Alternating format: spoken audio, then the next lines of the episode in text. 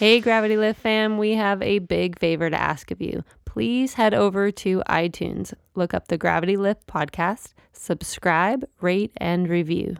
Five stars would be awesome if you are a fan of the podcast. And if you are looking for other ways to support, we have a Patreon page, which is a simple way for you to contribute to the creation of all things Gravity Lift.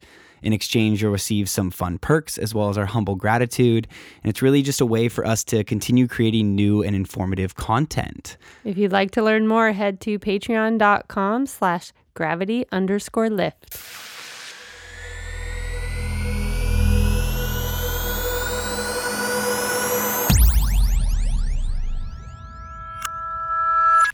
Uh, is this thing on? Can you hear me? Welcome to the Gravity Lift Podcast, a mostly entertaining and at times informative place where we get to chat about all the things we love. Music and festival life, yoga and wellness, travel and adventure. We are your hosts, Jordan and Antonella. So, if you had one method of ingesting marijuana, which would your favorite be? Like edibles or uh, a volcano or a vaporizer pen or just uh, a bong rip? Probably my first pick would be just a good old fashioned bong rip, but time, place, convenience. There's definitely a wonderful convenience about being able to have a pen in my pocket or in my purse and be able to pull it out at random times and not have to have the whole contraption. But I would say, like, my most enjoyable way of ingesting less on the convenient, the mommy convenience brain, and more on the just like pleasure, treat yourself, sitting in my bed with a bong. Yeah, mine mine definitely was always was blunts, Hmm. and I miss blunts a lot. But I totally agree. A nice little a nice little bong rip seems to do the key for what I like, and a lot of people have gotten into several different things. The pen is that convenience level. You can go to a store now and buy a pen and just have it on you all the time, pretty much. Um, never having to deal with lighting anything or really. You just press a button. Mm-hmm. But I feel like I get higher. I don't. I I guess. I guess I don't get that high off a pen. I get higher if I smoke out of a bong than Definitely. if I take And a well, pen. and I guess that's a good thing because if it is very convenient to have out and about, it's probably better to be kind of lower dosing yourself than Yeah. walking around with a bong in your backpack. or go the other route and walk around with a dab rig in your backpack, Jeez. and then just take a fatty dab hit in the middle of a public place. I'm yeah, that wouldn't that wouldn't go well for me. So I wonder what the difference is on why smoking out of a pen gets you less high than smoking out of a dab rig when if you're like smoking the same oil. It's probably just the amount. If you're smoking out of like yeah, a it's just a way less concentrated Yeah. Well, it's the same level of concentrate. I guess you're just not. per per. Yeah. It's like the difference between taking a tiny little snap of greens versus like Mm-hmm. lighting the whole bowl. I feel like that's what like a a dab hit is like. Yeah, just yeah. an entire bowl in one hit. And you're like, oh, That's a good comparison. yeah. Well, speaking of dab kings, uh, we had Dabco on the podcast Yeah, today. our first famous Instagrammer on the podcast. Yeah, so Corbin uh, is a buddy of mine, and we go several years back and both share a love of all things marijuana. And he currently is an extractor, and so he brought us a couple little goodies over there. Yeah, I'm glad we had the goodies towards the end of the podcast because we got a lot of the more technical, informational aspect uh, out of the way while Yeah, we were we're learning on that. We're, yeah. we're not like a come and everybody gets stoned before the podcast, Yeah. but if there's somebody who's weed related, we're like, yeah, let's talk for a bit, and then, we'll get to that. Yeah. we'll yeah. bring out whatever the goods are. And it was cool to hear about his company, how fast they're growing and where they want to go with it. And just to hear him evolve from a stoner, a casual stoner, to uh, basically an art collector, uh, and now into a co owner of a blossoming business. So it was Yeah. really cool. I had no idea he was that deep in the game. Yeah, Yeah. I Very did. cool. Yeah, that's why I wanted to have him on, and I just keep looking over at this little diamond that he left us. This like ninety nine point nine percent THC crystal, um, along with some live resin CBD pen.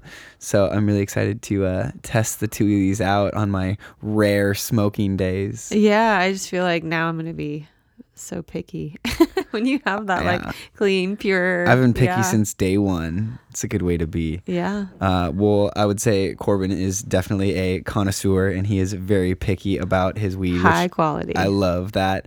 Um, so yeah, I'll let uh let him educate you a bit more on the complexities of oil extraction. Dope. so um, we've started. I think last season we started. We've done. This is our third season, by the way. So we've done quite a few now. But last season we started off with asking every guest to come up with a safe word. Um, mostly because you, who knows where we'll end up. Like we go down all different territory, and sometimes there's something work related that you realize you don't really shouldn't have out there or family or just too personal and so you can just throw out your safe word so do you have something that springs to mind Uh, hmm. I don't know. Most people pick a food. um, how about sushi? Oh, there you go. Inspired by Jordan himself. How was You're your gonna say sushi, and then I'm gonna be like, "What? I'm hungry." How was your grocery store sushi?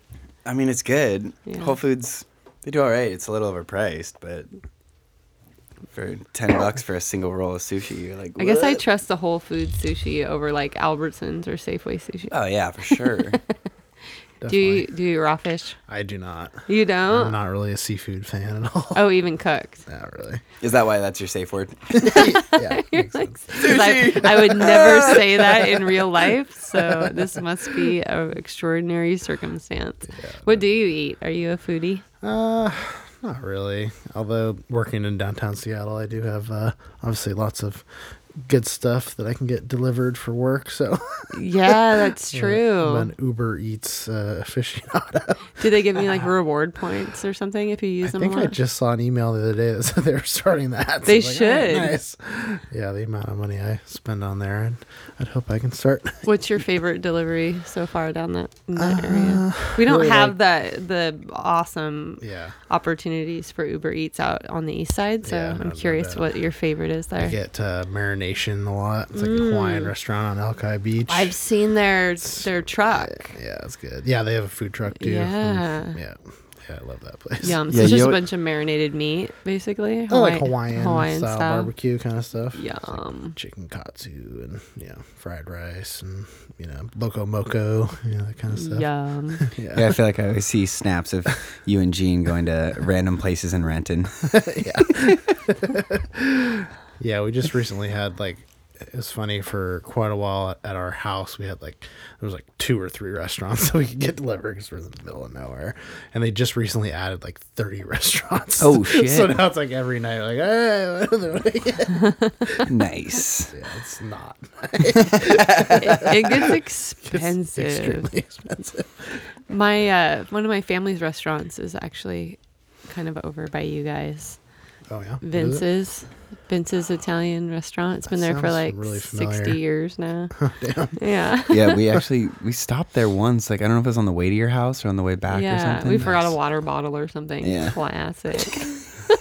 I forget shit everywhere. no, we're just those weirdos that walk around with water bottles everywhere we go. So of course the odds are you're gonna end up forgetting it. I can't get thirsty. Gotta stay hydrated. Yes. nice. All right. Well, Corbin, thank you for joining us. So, uh, yeah, I kind of wanted to get into your work and what you do, and then we'll kind of take it back a little bit further. But so, what exactly would you say your position is? Like, if you had a business card, what would it say? Uh, I'm a part owner of Emerald City Cultivation or ECC. Sweet.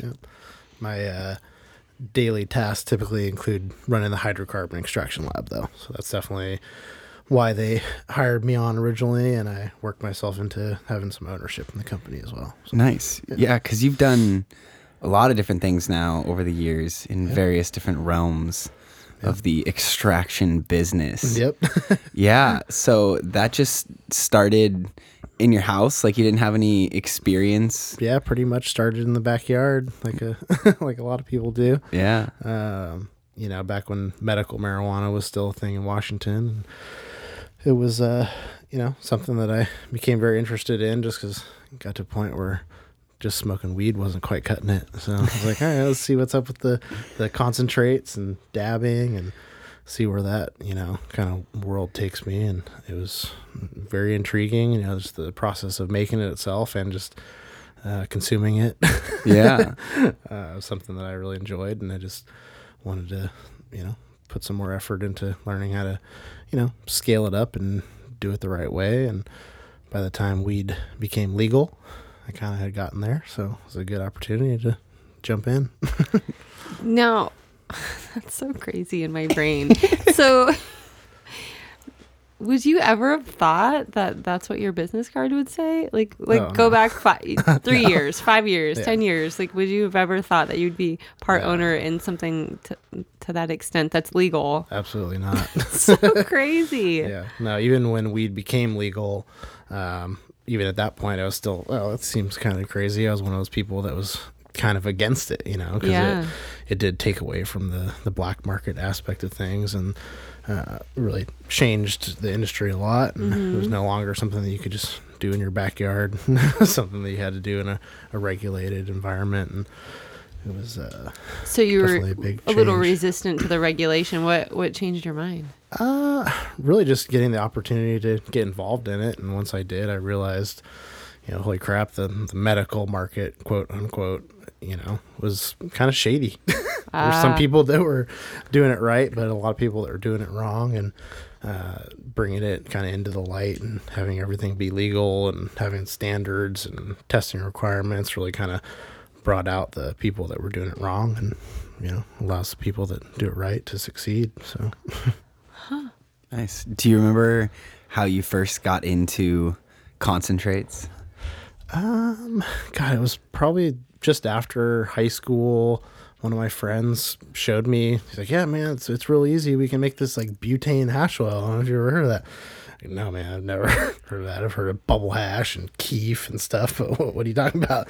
And uh, so yeah, it's real easy. We, we just need to get a stainless steel turkey baster and a, a can of lighter, you know, butane. Like, what the hell are you talking about? He's like, yeah, it's it's easy. Trust me. We load this weed into this little metal tube, take it in the backyard, spray a can of you know lighter fluid, butane through it, and there you have it. There's some some honey oil. you know, we purged it on the, the oven and scraped it up and smoked it, and that was the, the first time that I'd really ever even heard of you know concentrates, and that was before people were really even dabbing or consuming you know oil in the the way that it should be. you know? Yeah, because I remember. well, so I guess did you learn about that before or after Thanksgiving started? It was around the same time. Because I went, because when I was in school down in California, like I remember smoking with Curtis, Mm-hmm.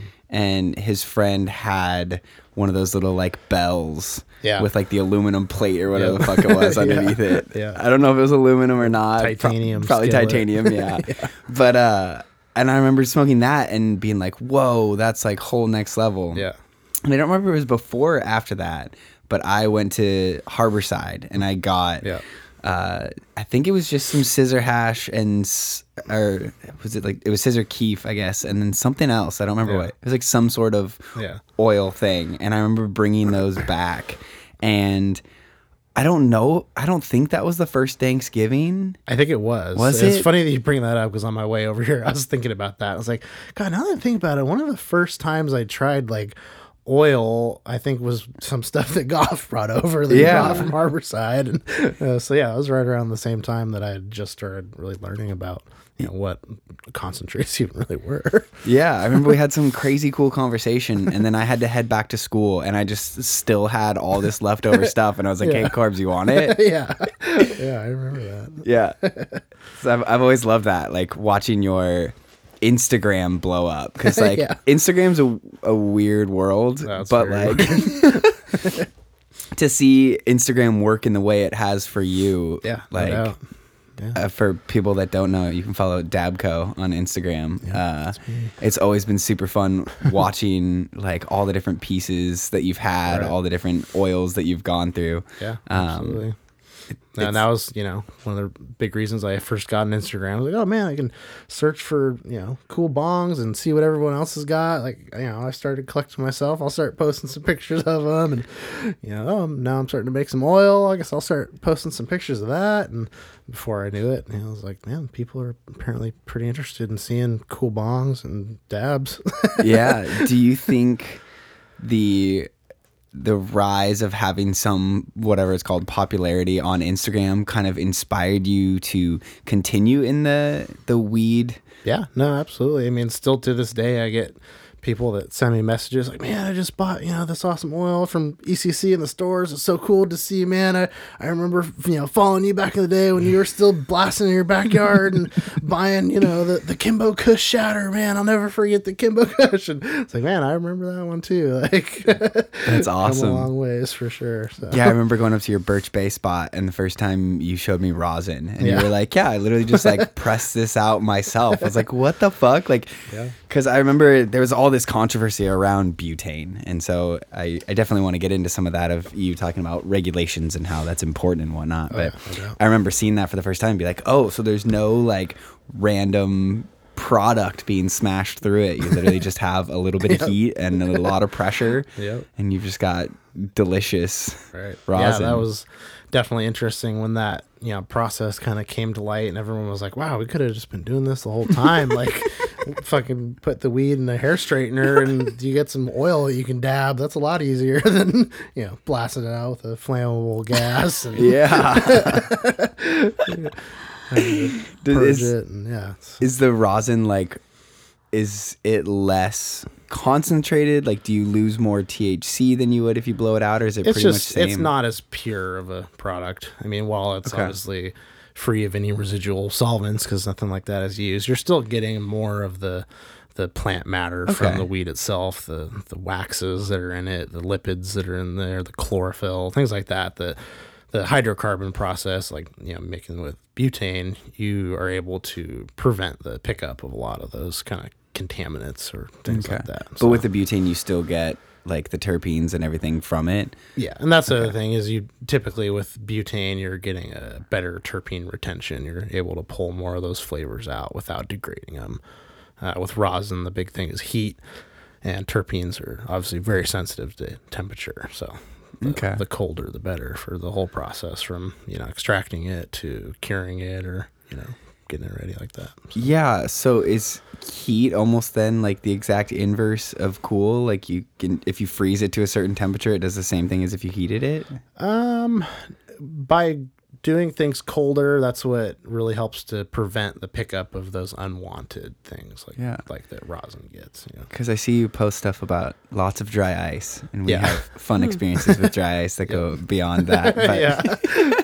yeah. So no, a big a big part of the like extraction process is keeping all of the gases and the material itself extremely cold. So we have dedicated uh, chillers that you know are running to the machine to basically keep everything as cold as possible. You know, we sometimes see temperatures as low as you know minus eighty degrees Fahrenheit, which is as cold as dry ice. yeah. so with that extraction process, are you what like solvent are you using then to pull everything out? Uh, we use butane and propane. It's a blend, okay. a blend of the two. Okay. So each, you so you still went back to that process. You guys just yeah. kind of like perfected that process. Yep. Absolutely. Yeah. Nice. Yeah.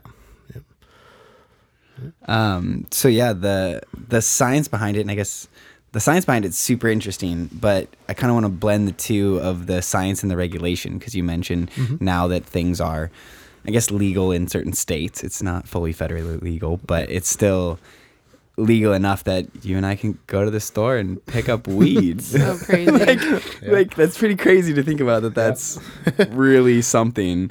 When I remember when we were in high school, just like, oh yeah, let me hit up my weed dealer. and then you become best friends with your weed dealer. Right. I mean, you didn't do that because that would have been illegal. Oh yeah. You were a good kid. Oh yeah. he well, was a, he was a medical patient. Oh, that's true. you were a medical. He was actually later. a legit medical patient. legitimate medical patient. uh, but yeah, I guess I guess we'll keep going back before we get into kind of the weeds with that other stuff. Um, so I'm pretty sure I would have met you through Brett. Yeah. Yeah, and um, yeah, I was just trying to think of where to go back behind that because I, I wasn't sure if you and I had like met anywhere before that, but I'm pretty sure it was No. like, was it that Thanksgiving night? I think that was the, the first time. Yeah. met yeah. So you would have been in college. Are you guys similar age? I'm a little younger, Yeah. 28. Okay. And did you grow up around here? Where'd you go to high school? Yeah, I went to Issaquah High School and Tahoma High School. as well. Issaquah. So yeah. I'm an Issaquah graduate as Nice. well. yeah, I graduated from Tahoma High School, which is in Maple Valley. Oh, I okay. had moved out there halfway through high school. Nice. My cousin went to Tahoma. He was two years older though, so he might have been. Um, yeah, and so I guess those Thanksgivings, those have evolved in a Yeah. crazy manner. What started as just like hanging out at your house, eating a bunch of food with Yeah. edibles in them, Well, turned in. the, the funny thing is, the first one was spontaneous. We didn't plan it. It was just like, oh my, one of my friends can get this weed leaves and we can make some weed butter. And then, oh, I actually have a, a frozen turkey in the freezer right now, and we can just run and get some potatoes, some stuff. Let's just do it right now. Go get the weed. Yeah, we were all home from college, Yeah, or at least I was was home from college yeah. for Thanksgiving break, and it was just like, let's hang out and do this. And now there's specific instructions and mapped out Well, yeah, dosages. now- and I sit in the corner and watch Tom like, oh fuck. yeah, ten years later, you know, I've got obviously a better understanding of the Mm-hmm. uh, how to appropriately dose the, the gravy or the sauce or, or Yeah. whatever. After years of trial and error Yeah. and lots of error Yeah. on multiple people's It parts, was- mine included. I'd say for the first six years, there was pretty much a guarantee that at least one person would get too high and throw up. yeah, Uh, it was me one year. yeah. I, I recall that year. I wasn't there, but I was getting the yeah. I Yeah. was getting the text messages of like, holy fuck. Yeah. So yeah, so then you basically we the, before the whole idea was like let's just put weed in everything and we were like Right. 22 25 year olds being like let's just get stoned Yeah. and then we are all kind of like whoa like if we're gonna do this annually we better like Yeah. check ourselves for a second Yeah, right. I'm gonna scare some of you guys away if we do this like yeah this and then you basically just started doing you would put a certain measured amount in Right. gravy Yeah. and then from there we would decide That way I can say, all right, guys, one spoonful is, is enough. The problem is people love gravy. And so they're like, I want oh, more he- gravy. he made two I types of did gravy that. Oh, okay. I did have two types, but I also did that on purpose. I still want to see people, you know, take Yeah. it a little too far. It's yeah get a little sick enjoyment out of it. yeah You're a And little it's- entertained by it. Yeah. It's The crazy too. master. Like, do you feel like you can even entertain that many people at your house anymore? Like, no, it's gotten to a point where it's it's just madness. I don't think you've like. scared people away. I think every time I've gone, it's like doubling in size. so I'm wondering if we could like, I don't know if it's worth it, but like to convince enough people to like try to get together to go out to some spot That's to rent ki- some place. Yeah, I had that thought this year because as I was shuffling through the house or trying to, like, man, there's like 35 people.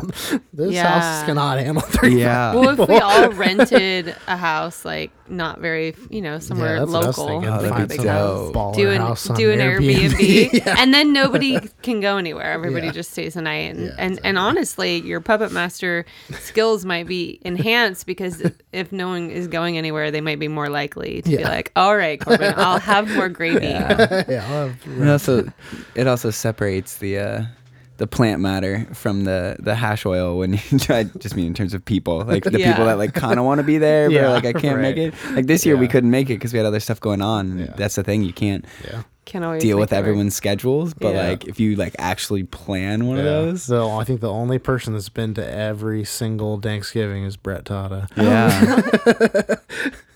yeah, I held that for a while, and then it was just like, oh, Yeah, but I, I I remember last Thanksgiving I sat across from Brett Tata and he was like, "Fuck that gravy," and he like had the tiniest bit. He's like, "I don't, I'm doing Yeah. this much," and it was like the and I had to tiniest convince bit. him of that. Yeah, yeah. And Laurel was like, "Yeah, I think we're Uh, good." Brett will be there, but he won't go hard. Yeah, well, Not with the edibles. And that's another reason why, like I said, I started to just do it in the gravy is give people the option. Like, all right, if you don't want to get super, Yeah. Fine, just have some turkey. have some regular turkey. Because you also just like created a space at Dabco. Like your Instagram name is Dabco because Right. your place is Dabco. Yeah, like exactly. it's it's Yeah. it's just the spot to be. And I remember so many times of just like rolling over and I'd roll over and there'd be like five or six dudes with just like the nicest pieces you've ever seen in your life, Oh, all just sitting around smoking weed. You're like, yep. Yeah, and they all have those little dogs. a couple of them, little Frenchies. Little Yeah. Frenchies. I, w- I was I was Yeah. on that game when I was 20 years old. I got a Frenchie. Yeah. That's all about that life. yeah. So that uh, I don't know how much you want to. You, you can kind of use your safe word anywhere you want to, but in terms of uh, those pieces, like they evolved into a Yeah. level where you had some pretty crazy stuff. So, Yeah. how did that kind of start? Like, give me a little bit of a breakdown of the whole Yeah. mothership fiasco that arose. Yeah, no, it's an interesting uh, thing for sure, and it was a pretty wild, you know, uh, kind of hype scene to to be a part of when it, it was what it was. Um, but no, I, I kind of first started getting into collecting those right around the same time that I started my Instagram page and started, you know, blasting a lot more oil in the medical market. And, you know, you get to a point where you have obviously some money built up that you can't necessarily use for certain things. And, uh, you know, buying really cool bongs became a thing to do with that money. Yeah. um, little did I know that you know they would be things that I could buy and sell and actually make money off of. and at the beginning, a lot of people didn't have any idea. And if you got in at, at the beginning when they were still cheap and you could get them directly from the, the guys at the mothership, and Because they're from Bellingham, right? yep, yep, just up in mm. Bellingham. And so when you got your first mothership, were you already in Birch Bay or were you? No, no, I was Okay. still still living down here. This was probably in 2013 or 2014, I think. Um, but yeah, no, I started buying those things, and you know, because I had a kind of a reputation, and a lot of people knew me. You know, it was really easy for me to buy them and sell them. You know, people knew that I wasn't going to rip them off. They knew who Dabco was. They knew that. You know, obviously, there's nothing I could do. people, everybody knows me. Um, so I would get these things. I'd, I'd come across a cool one. Say, oh, I can buy that one for five grand. Sweet. Smoke off of it for a few months or, you know, whatever. Somebody will hit me up eventually. Hey, I want to buy that piece from you. Oh, it's not for sale. Come on, I really want to buy it. It's not for sale, man, but I don't know. I guess if you want to make an offer, you know. Yeah.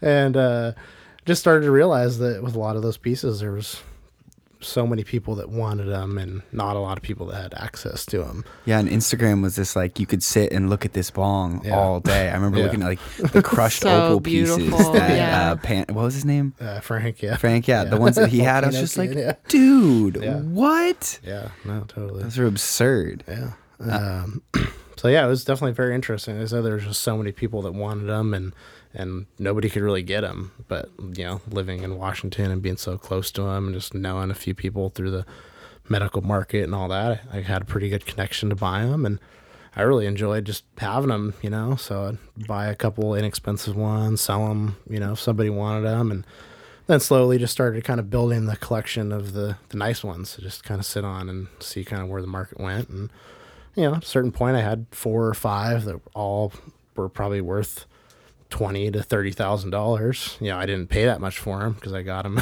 you know, at the right time from the right people, and um, yeah, eventually I kind of saw the the market changing a little bit. People that were in the the heady glass scene were wanting to buy pipes from other artists, or they were just kind of moving on to different things. You know, just like with everything, hypes die off, and you know the, the glass scene or the hype for that definitely started to sort of taper off and luckily i was involved in it enough that i kind of saw that coming and i was able to sort of start selling stuff off you know kind of at the right times and So you I- found yourself an art dealer out of nowhere. Pretty You're like, much, yeah. I Yeah. I Yeah. appreciate Fine this beautiful fine art, this Yeah. blown glass. I Yeah. have the ability to see uh, the value in it before other people do, and Yeah. I know how to cultivate this yeah collection and then distribute. That's crazy. The So you're- craziest you're and i got art dealer. to get high off of That's them. what I was just gonna say. like, it's not like these pieces. It's like you buy it and you smoke out of it, and it degrades in value. No. Like No, yeah. nothing 'Cause, changes. yeah if you just they go up in value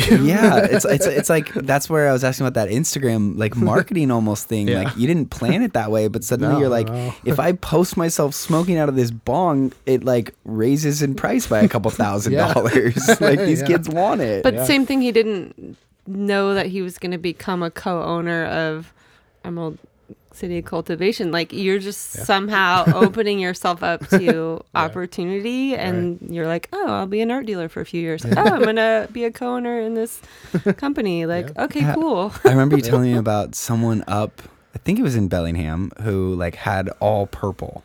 Yeah. You had your purple rain, Yeah. and he was like, "I want that." And you're Yeah. like, "It's not for sale." He's like, "I want that." And you're like, "Whoa, make me an offer." yeah, that was the first like really expensive mothership piece that I bought, and I think I got that one for like six thousand dollars. And at the time, obviously, that was a lot. And, Yeah.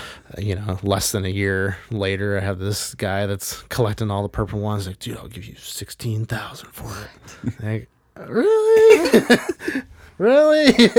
all right. Like, come on over, man. I guess so. I guess I can't really say no to that. Like, Seriously. so yeah, I had a and there was a few pieces that I had that were like that. Was, I got them like I said, it's at the right time for the right price, and then mm-hmm. somebody just ends up having to have it.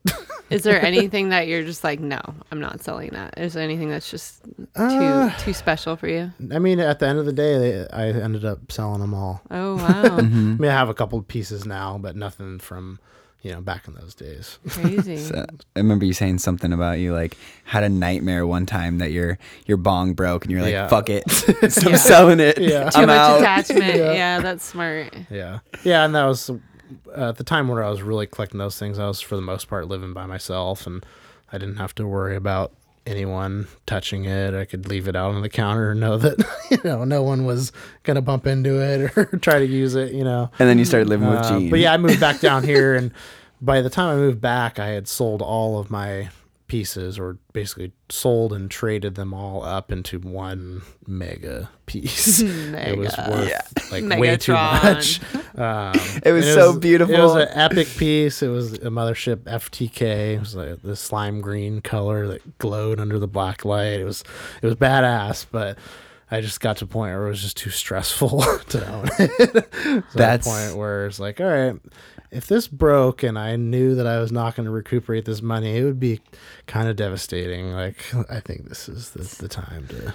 Yeah. Yeah. I got to smoke out of that once, and that was when I went up there and smoked out of the rosin and ended up in the hospital seven yeah, days later. I got to take him to the emergency room a week later. We'll, we'll, we'll talk about that later. I would, I definitely like want to discuss some of that because you've kind of seen that whole progression in my life. Um, but I did kind of want to just touch on that, like the the glass trade, like still exists. I was talking to Gene about it Yeah. when we went to Jordan's um, bachelor it's, party. It's right now. I'd say it's more uh, an artist's market. People have kind of got to the point where like buying them secondhand is not really as as exciting, and people just want to contact the artist directly. Is that because more it. people are making it? It's not just like Mothership is the name, and Yeah, because there's dad. Like, I mean, I remember getting bongs down in California, and I remember I got this inverted T bong down in California. Yeah. If you remember that one, Yeah. and I I love that. It was so cool, and the dude at the shop was like blown away by it. He's like, "This is amazing." And he was all about it. Yeah. And now you can literally buy the exact same bong. You could buy a thousand of them, and they're like super cheap. Right. Has Well, that kind of happened with yeah, dab so rigs? they're being mass produced in China now. And You can go to this website dhgate.com and they have every major glass blower there's a ripoff for it. So you can Wow. go onto this DHgate website and buy a, you know, a mothership FTK for $40 when a real FTK from mothership is, you know, $40,000. Crazy. Do you think and that? obviously they're they're nowhere near the same quality. They're total crap. The Yeah. logos are painted on. You know, they're complete garbage. But the crazy thing is on the websites, you know, they're legit. They show a picture of an actual mothership, yeah. and the you know logos that they do rip off and put on them are like identical. Maybe they're a sticker or they're painted on instead of you know flame polished. But um, so yeah, now just all these artists are starting to get ripped off, and a lot of these people that don't see the difference in the values. Oh, why would I buy one for you know two thousand when I can get this one for twenty? It's just it looks the same. Especially because a lot of kids just want to get high. Exactly. They don't. They They're don't. not in it for the art. Yeah. Right. they're also not in it for the the quality of the smoke, Yeah. and uh, Yeah. that's definitely something I'm sure you've become a connoisseur of. Is like only smoking Yeah. the best or what you like the most. Totally. Yeah. Um, Did you have anything, babe? I was just curious if you ever dabble back with just straight up greens, like a joint or no, yeah. It's funny you asked that. Recently, uh, so right now, our buddy Lee, he's got his camper parked in our driveway, and he's posted up there for a while. And uh, he came home the other night. He's like, "Dude, remember our volcano vaporizer that we had? Like that we, me, you, and another buddy went in on like ten years ago." It's like, "Yeah." It's like, "Dude, I just got it back." like, shut up. The actual like the one that we bought ten years ago. It's like, yeah, it still works and everything. Like bullshit. So the past few weeks we've been just like hitting the volcano vaporizer like nonstop, and it's been really nice actually to Volcano go back boys. to you know smoking. I've never flower tried that again. before. It's really, you know, it's a very enjoyable way to just vaporize the flower without having to combust it. You know, it's much Mm-hmm. smoother and it tastes better, and the high from it is, you know, it's different than when you're just dabbing. So Yeah. it's, it's cool to have. You know, I, I enjoy being able to take a dab and go hit the volcano, go roll up a joint, whatever. It's nice to mix it up. you yeah. know? Yeah, it's funny because it came at similar timing to Gene being like, I love greens again. Yeah. And just like smoke a Right. joint all the time. Be Yeah. like, I'm so excited about these greens. Look what I just refound. And we're like, it's so funny because people like me and Brett, and I'm sure tons of other people that like never, like, I guess we'll say went off the dab deep end, like Yeah. you guys, which Right. there, there's nothing to not it. Not a bad thing, Yeah, yeah. but I remember like we would come over to your guys' place after a show or something, and we'd end up there, and Brett would pull out his bong, and we'd load some greens, and we'd be just smoking greens. You guys like, "Fuck you guys, we're smoking our dabs. What are you doing?"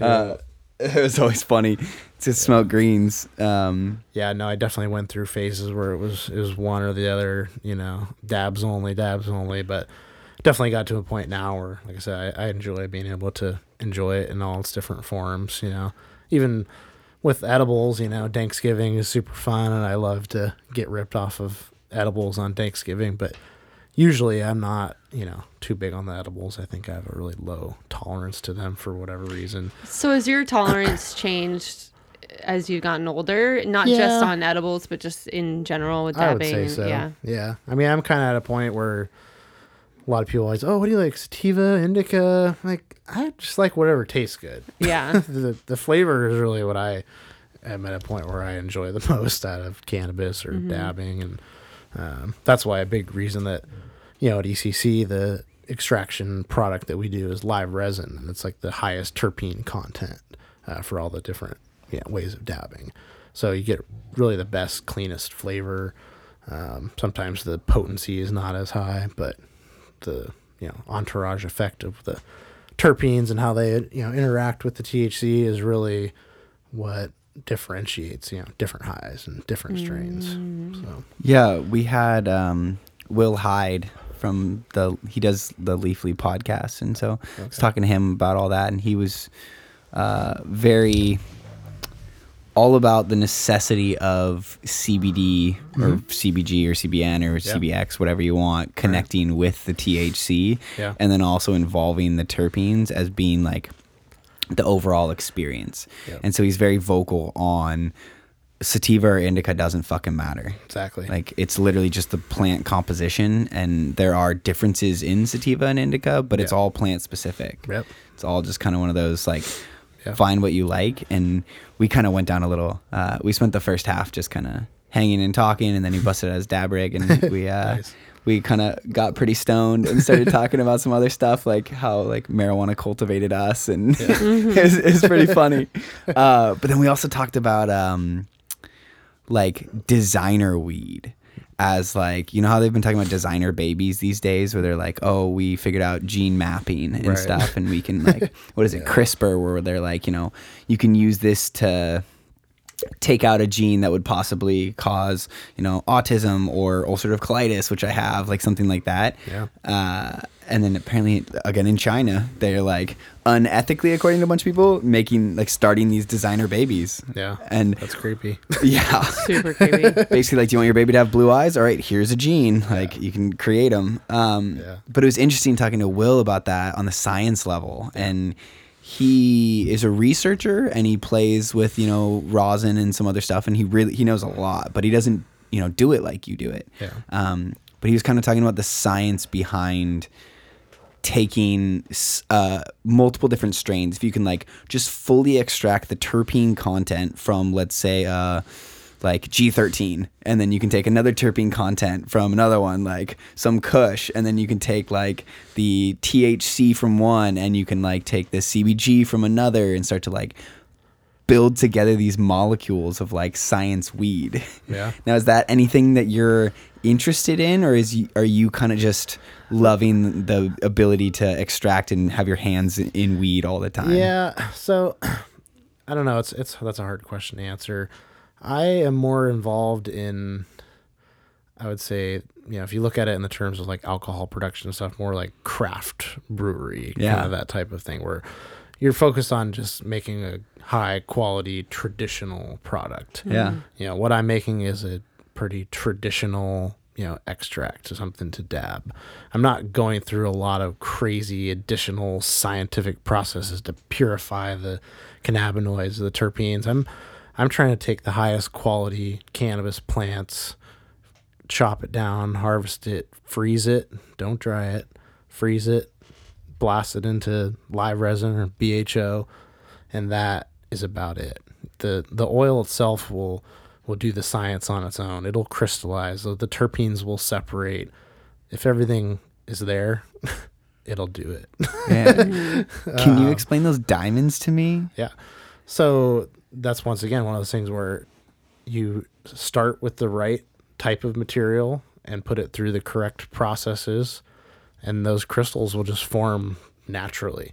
You know, there's definitely environments and things we can do to, you know, aid in the growth of the crystals and to manipulate the size of them and the clarity and the number of facets and, you know, things like that.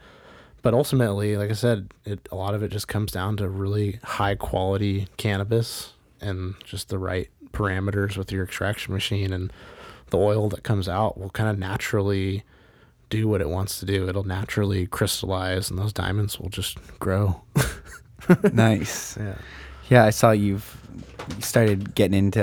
Are you gonna have some new products? Like, are your pens out yet? yeah so actually i brought a cartridge for you guys Oh, thank you. So this one's a, a blend of uh, XJ13 terpenes from a live resin run, and then a uh, a high CBD live resin. So it's the two mixed together. yeah, I saw you've been posting about that lately. Yeah. Sweet. Well, thank you very much. Yep. It's So dope. It's beautiful and it's it's crazy because I remember back when I first started following your Instagram and like getting like into this kind of stuff, watching those videos where they would like take a mason jar of this and pour it over strawberries. you know? Right. it was just that kind of like Instagram marketing, like how do we make this look beautiful? Yeah. Right. Um, and now, like, you get to do that on a regular basis where you're just filling mason jars and Yeah. Pyrex dishes with just like all these different kinds. Like the Like, color is beautiful. yeah. How fun is that? Like, I mean, you know, at the end of the day, I'm tired. It's a job.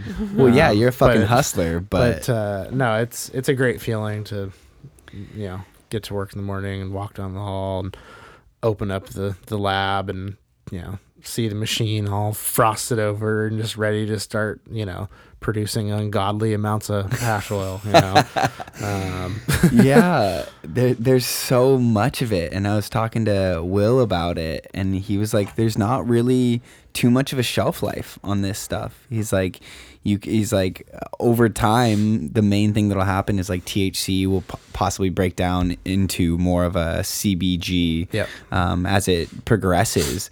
But at that point, like. You know, okay, you got a little bit more Yeah. stony couch lock, Right. but like I can only imagine how many people are doing the same thing you're doing at the amount of content they're doing. Like not a ton, Yeah. but like that ungodly amount of oil, like it can't all be getting bought immediately. Consumed, yeah. I mean, you know, we've built our brand and built our reputation to a point where for us it, it is. I mean, our our biggest problem is just not having enough starting material, enough cannabis to put in the machine. I mean, every batch we make is pretty much sold before I've even got the you know test results on. Seriously? And so it's you know it's a it's a good and bad position to be in because we're you know we're limited to do the sales that you know come from what we have. You know, Yeah. um, so our, our big focus right now is trying to, you know, partner with other large farms that already have the canopy of you know cannabis growing, but not necessarily a solution of what to do with it. Um, Yeah. Or you know, trying to acquire one of our own so we can kind of just control it from start to finish. Because right now we have you know three very small grow rooms. You know, we could produce a few thousand grams a month. You know, it's nowhere near you know what we need. yeah. So a lot of what we process is material that we outsource from other farms. How much do you need per month? Would you say? How much? What's the demand? Um, it's hard to say because we've never been able to truly fulfill it. we've Yeah. Crazy. How old is ECC? Uh three years. My my Facebook memories just came up and it says three years ago today Thank you, or Facebook. yesterday. Um, was my first. I was like, "F- just finished my first week at ECC. Stoked to be back at work after taking a year long Yeah. vacation. Yeah. Because was ECC like a startup that you kind of like joined right early on? That's what I thought. Yeah, so they had the license, they had the grow started. And again, you just knew y- your craft, and Yeah. someone needed someone that did that yeah. craft. Yeah, and it was a super random connection on how I met him. Um, my mom, you know, she's had her hairstylist Vicky for as long as I've been alive, you know. So it's one of those relationships between them where obviously they're best friends, and and Vicky knows everything about you know everything that I'm doing. Yeah. My mom tells her, you know, when she's getting her hair done, whatever. Um, and so this woman Vicky knew someone who worked at ECC at the time, and was like, "Yeah, I don't suppose you know." Anyone that knows anything about like extraction for cannabis. So, you know, we just started this company up and and we want we're looking into doing it. She's like, oh my gosh, my client Elaine, her son, that's what she, that's what he does. I, I think he might be looking for a job. Let me give you his number. And so one day I get a text from her mom. Hey, you're gonna get a text from so and so about extractions. Like what? She's like, I don't. That's really all I know. I'm like, what are you talking about, mom? She's like, somebody that Vicky knows. I, I think they need an extractor. I'm like, okay, I'll talk to him. Cool. And sure enough, I got a call and you know set up a just a time to meet the guys and kind of see what they had going on. And I was very impressed with you know what they had accomplished so far in, in starting it. You know, they had, didn't have any sales yet; it was brand new, but they had the you know the groundwork laid Yeah. and you know the extraction was something that they wanted to do but had no clue how to do it or you know what equipment was involved with that and uh, luckily that was where I came in and was like all right guys if you can give me you know X amount of square feet and a budget I can you know I can get it going nice. That's awesome. I, I love that. yeah Yeah, and I always I like to consider myself as being somewhat in the know. Like weed isn't my job. I can't really smoke, which again I want to kind of get into that conversation. Um, You can you can baby smoke. You Yeah. just can't smoke like you remember smoking. I know.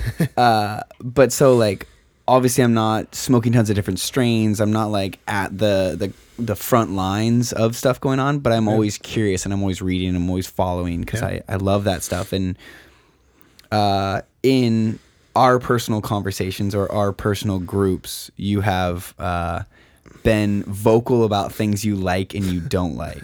Yeah. Uh, and I don't need to elaborate on any of those, but it's from what I can tell, ECC seems to be like a good company of people that know what they're doing and are trying to put out good products. And Yeah. you have researched your stuff enough that you know what you like. Because I feel like when it became legal, it was a lot of businessmen that kind of seem to hop into this, Yep. and they all probably try to have their take on it and Right. you know doing their thing. But it Yeah. seems like ECC. Yeah. So that's the cool thing with ECC is we have the the business side is covered with my you know, main partner Brian, um, and I have kind of the culture side of it covered. So I kind of I know what the people want because it's the same thing that I want. You know, something good to smoke. Yeah. Um, so that's been really cool to have someone that I can rely on to take care of the real business side of things, and I can focus on just producing the best product possible. Work on R and D for creating new products and different types of stuff, and Yeah, just because keeping myself focused, you know, with the lab itself and keeping things rolling. Because that's the R and D I was kind of asking about. Like I know, you know, you're not going into like super cutting edge level of science to try to create designer weed, but like when you have all these different products, like how is your research and development going? Like, are- is there some times where you're just toying with stuff, or is it a lot of like research beforehand because you barely have enough product, so you need to make sure you don't fuck it up? well, we've we've really put our most of our focus into one product, and that's the live resin. okay. Um, last year, when the all the outdoor farms were being harvested, we worked a deal with a couple of outdoor farms in uh, Moses Lake, and they had four tier three licenses. So tier three is the biggest size, so thirty thousand square feet, just shy of an acre. So basically, four acres of cannabis, and we uh, talked these guys into freezing the whole harvest. One of the biggest issues with outdoor growers, especially, is the labor that it takes to take down a farm and where to dry it all. So we took out the drying aspect and basically set up five or six uh, 50 foot containers, freezer containers, Yeah. and a nitrogen blast tunnel freezer. And basically I said, all right, guys, harvest the weed off of the plants, run it down this conveyor belt. It's going to come out the other end, flash frozen at minus 150 degrees, load it up into bags, put it in these trailers. Um, so for the entire year, we had about 50,000 pounds of fresh frozen cannabis to run through.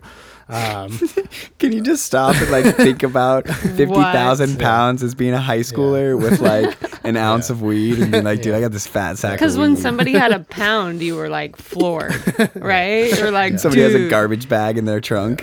I remember walking into a friend's dining room and just being just turning the corner and just seeing the dining room table. it's like what yeah. the So this was six, six to eight Semi shipping. Yeah. containers Yeah. full. yeah. Um, so we had obviously plenty of material throughout the year to do a lot of R and D. And Got you know, it. okay, we got five thousand pounds of this strain. It's not going to hurt to take a couple hundred pounds to run it this way or run it that way. Um, we also, you know, do a lot of processing for a lot of different farms, so we get to experience the differences of, okay, this person grew it indoors versus this was outdoors. Same strain. Let's see what the different results are like. Okay, Yeah. you know, this grower grew this strain with a LED light, and this one did it with the high pressure sodium. Okay, let's see, you know, what the differences are. So, just getting to run so many different strains and different batches, you just kind of inevitably end up with different R and D results. You know, there's so many different, you know, things about different strains and the way that they're grown that can really affect the the way the concentrate comes out. So, Mm-hmm. it's Do you ever have like a take your friend to work day? Sure. I want to come see all Yeah. of this. Yeah, Brett went and checked it out recently, I would didn't he? love to Yeah, go see Yeah, Pretty you guys are welcome anytime. It would be Uh, really cool. You just have be to sign your name on the dotted line and Yeah. wear a visitor badge. yeah. Fair enough. I think it'd be Don't bring really any cool to see. weapons. So this this pen you gave us, that's the live resin. Yep. Right? And so this live resin is like a very I guess it's not super viscous. I thought it was a little bit more. that one's got since it's got a lot of the CBD in it. It's a little more So stable. the CBD makes it more Yeah, stable. So I guess my question on the live resin is, is the live resin the reason it's so popular for you is because you're just selling a ton of these pens, or is there like no, we the pens are going to be a new one for us. We've Okay. we've done that's something that we've been doing a lot of R and D on for the Yeah. past year. Actually, that seems to be what everyone wants these yeah. days if you're not a regular smoker to be able to have a pen. Yeah. So so that's something we've been working on. It's it's a risky business. You know, you deal with getting mass amounts of these, you know, disposable cartridges from China. Mm-hmm. You don't really know what the you know, you order one thing and you don't really know what you're going to get until the container shows up a month later. Yeah. Um, so it's, it's kind of risky. You know, we we've had to go through a lot of different manufacturers of cartridges to find one that works with the type of product that we want to put in it because we're not trying to be like everyone else. You know, most cartridges on the market are very high THC, fake flavors, bubblegum, mm-hmm. blue raspberry. I don't. I Yeah. want, it, I want it to taste like weed. Yeah, not, you know, That's candy. that's one of the places that you've been very vocal that I really appreciate because a lot of people are like, "Oh, well, it's like the terpenes make it taste like blue raspberry." No. I'm like, "Bullshit." Right. And, the, and the terpenes do, but they're not terpenes from the cannabis plant. Okay. And so that's my big thing is just, you know, if they're cannabis derived terpenes, then, you know, that's the way to go. Yeah. And there's a lot of different ways to do that. The way that we do it is kind of on the more simple side of the spectrum. You know, like I said, we're doing the live resin extraction and it's basically the high terpene portion of the live resin is just a byproduct. Um, you end up with the crystals and you end up with the sauce, and you can keep them together and sell it, you know, as a, a dab like that, or you can separate them and sell just the diamonds so people can have big fat crystals in their Yeah. jar and then you can use those terpenes to you know blend into the vape pens to get different flavor profiles. So profiles I think I need a- you know, I think I need a vis- visual on that. Is that on your page? I'm assuming yeah So Here's- the diamonds. here's a diamond right here too, oh, actually.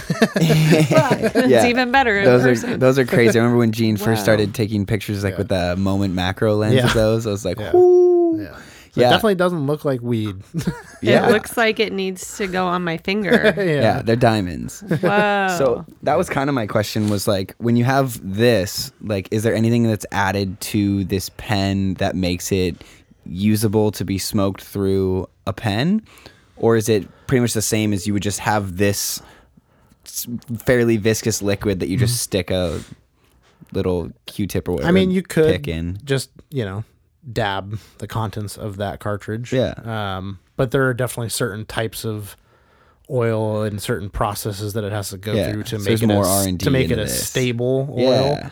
that stays a liquid like that Yeah. that's really the, the most challenging part So when you have your other product, since this is the new product, your other product was more, uh, was it was, would you say it was more like shatter, like in the means its- of how you would consume it yeah just Yeah. you know basically a small one gram container with you know oil that you scoop out and dab it Yeah. you know it's we don't really make shatter uh, most of our stuff is very like you know sugar wax or it's the Yeah. the diamonds or the, the real saucy gooey stuff consistency gotta stuff. Keep the package and the jar upright otherwise all the liquid terps will get all over the lid and start Yeah. spilling out everywhere So it's not like Breaking Bad where you fill up a Pyrex dish and shatter it. not, not exactly I know. A lot Yeah. of people do come into my life. Oh, this is just like Breaking Bad. It's a little more simple, but Yeah, not not quite as complex or as illegal and shady. Um, well, I guess one of the I can't for the life of me take a picture of it. as yeah, there's not enough light in here. There you Um, but yeah, so I guess we'll, we'll delve into the the health thing. You kind of watched that from me for a while. Yeah. Um, I brought it up earlier, like ending up in the ER after smoking out of that what F, FTK. yeah, uh, yeah, that was kind of this huge moment for me because in college I smoked weed regularly. I had my medical card, like that's how I got all that, and we met and everything. right. And then like my lungs just started hating it, and I remember we Yeah. would go to festivals and stuff, and I would like only smoke like when we would go over to like Carl's house or something, Right. but that would be like regularly. and my lungs just hated it more and more, and I Yeah. like had to keep scaling back, scaling back, and then I ended up up at Birch Bay smoked and then like five or six days later her and i went to eastern washington on a we were going and teaching Teaching a workshop. yoga workshop and in the middle of the night i just like woke up and could not breathe and was having a full-on asthma attack my Huh. asthma inhalers just stopped working because i was using it way too much Yeah. yeah ended up in the er for several hours with like a full like nebulizer and Breathing shit therapy yeah. it was fucked and a lecture from the doctor. yeah, and I had like full on walking pneumonia and everything. And so, yeah, didn't Gene just deal with pneumonia? Yeah. I had like walking pneumonia where there's just liquid in my lungs for m- months and months and months. Jesus. And uh, that's awful. yeah, oh, it's terrible. But again, like that's kind of where I talk about like I love weed so much, and I like it's been an interesting journey to be able to not smoke it Yeah. as much because then right after that with Antonella, I was like, all right, this whole next year I'm not smoking. And he I did. Went, I went over an entire year Yeah. without smoking any weed at Yeah. all. And then in the last two years, I've incorporated it back, and I was doing like once a month, and now I'm at like once every two weeks. Yeah. Um, sometimes I'll push it a little bit, and then my lungs get a little angry, and then I wait Yeah. three But weeks. it's pretty small amounts. yeah, It's but not so like, nowadays Yeah. it's crazy because I still have my bong from uh, the Spotted Owl Nice. Joe shop. Yeah. So I still have that. So that's up at our dome, and so I will buy a gram of weed and it'll last me two months. Because her and I will literally just take like we'll each take a tiny little snap. bit. I mean, you remember how it was when you would load me like a dab, yeah. like the first time I was trying to smoke dabs, and I was like, I can't, just give me the tiniest hit ever, and you guys were like, how about this? I'm like, no, A Quarter of that. yeah, quarter of that. the first time I had a dab, the first time I met you was at your house Mm. up in Birch Bay, and he's like, "Hey, we're gonna Oh, stop by." So where were we going? We're on our way to Shambhala. Yeah, I think so. Oh, on our way back, f- yeah, on our way we to were, Shambhala. We were coming down From from, Whistler. Whistler. Yeah, I we went that. to your house, and then we were gonna go east, but stay in the U.S. or stay in the U.S. Yeah, I guess Yeah, stay, stay in in, stay in Washington, and then go north once we got all the way to the end. And Border was a little confused by our like, you went from Whistler down to Birch Bay, then you drove east, and then the you state. went back into Canada. We were and they're like searching our car. We're like, no, we literally just went to see a friend. But anyway, um. I remember Jordan was like literally the smallest amount that you can possibly give her, and it was this tiny little bit, and I was done. We watched Interstellar. Interstellar and you on had that your fatty ass epic TV. TV, and I was just like, whoa. And I had the tiniest amount, and you guys just kept going. I was like, fuck that. I am not able to do anywhere near that. Yeah, it's, I'm a it's lightweight. funny. Uh, in my years of giving people their first dabs, I've seen a lot of different, uh, a lot of different ways that it's been handled. Well, and I had taken I had taken 20 years off of even greens. and so I had just kind of started to tiptoe my way back into greens. I And like then he's I like got her a pen from someone. Yeah, someone. I know. and Someone gave someone gave me a pen and I was in my year off of not smoking and so I just gave it to her. Yeah. So I kind of made my way back in with the pen and then s random joint here and there. And then, yeah. And then I was like, what is this beautiful thing at this guy's house? And I was like, ooh. Do you remember which one that was? What the what the bong looked like? It was so beautiful. Was it the circle with all the lines, colorful lines wrapped around it? Yes. That was my favorite of all time. yeah, that Was there a one of name for that? Do you name them? Uh, no, just with a lot of them, they had very particular like styles of Mm-hmm. you know glass work, so it usually just be called kind of by their style. But like that Mm-hmm. one was a the mothership fab egg with the reticello, the, the rainbow reticello, and Cello. yeah, Yeah, that piece was amazing. yeah, that thing was And then- badass. Didn't Volcano Kid have the or no, it was someone else who had like the sister piece to it that looked a bunch like it that was just slightly different. Oh yeah, the, that the- tr- no, someone else. yeah, I don't remember. Anyway, Yeah, I know Yeah. talking about though. so many different pieces. The first Yeah. time I dabbed was actually with you and Jean at when you lived at Vintner's Oh yeah, store. upstairs. And then a few months later is when we ended up there. Yeah. But I, I think I kind of decided after that, I was like, I don't know if I can really swing with Yeah, they're not for everyone. yeah. Well, for me, it, a lot of it's just so much in my the heat in my throat Yeah, is sure. really difficult. Yep. Um, even just earlier today with the bong, we didn't have we didn't notice that some of the water had evaporated, yeah. and oh my god, my both of our throats were just on fire. Was the tiniest little. Mine wasn't as bad, but yeah. Oh, mine was yeah, bad. Yeah. my uh the piece the the top perk just the water had gone just below it because yeah so then it just wasn't Oh, So being hot. I was like, oh. um yeah, well because i know people changed on like temperatures. Like gene was joking recently about amanda like just recently started lowering the Yeah, uh, the heat content. Yeah using a timer. And you guys kind of always used a timer um Yeah. but has that changed for you at all over time? Like i guess part of it your timer because i know you guys used like an e-nail for a while to really Yeah. be able to be like this is the temperature. Right. Because it's kind of just a crapshoot like you can time it but you don't really know what the temperature is Yeah, it's some of it's kind of a guessing game and just knowing the the different you know types of nails and different thicknesses of the glass and stuff. But gotcha you know, when we first started dabbing, you know, we it was heat get heated up, glowing red hot. uh-huh As soon as it's not glowing, hit it. Mm-hmm. you know, before that, it was hit it while it's still glowing. yeah But yeah, I remember when you know the carb caps first came out for yeah the i was so and- confused and uh, I remember me and Gene were still using like the this uh, titanium nails. And Yeah. I distinctly remember us heating them up, glowing red hot, and then turning off all the lights in the house so that we could watch the nail cool down. And as soon as it wasn't glowing red, flip the lights back on, take the dab. I remember taking pictures of those. I came over one time with my camera and I have a bunch of pictures of that titanium colorful nails. Yeah. So yeah, and then it just kind of once you begin to understand, you know the carb cap and how much more enjoyable and experienced the dab can be when you hit it at you know the optimal temperature.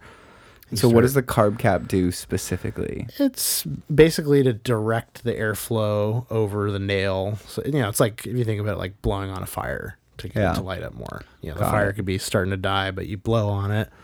Obviously, the oxygen's gonna uh, be directed on it. It's gonna kind of light the fire up. It's sort of the same thing with the you know as the oil is moving around on the nail as you push the air over it and kind of direct it through there more. Yeah. It'll help sort of ignite the Got dab it. a little bit more, and that I way you the- can do it at a lower temperature overall.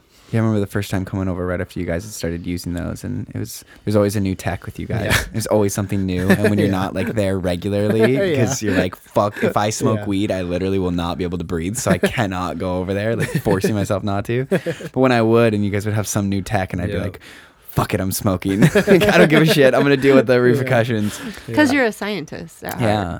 I'm a biohacker. Yeah. uh, it was always so cool seeing the new tech. But I remember the first time Gene being like, D- "Don't even worry about it. I'll do it for you." Because I was like, "Wait, I'm supposed to like light this thing with a blowtorch, wait for it to cool down, and then grab some oil, put it onto this nail, and then set that down somewhere while everything's really hot, and then also be able to grab this carb cap and set it on top." And I was just like, "What the fuck am I doing?"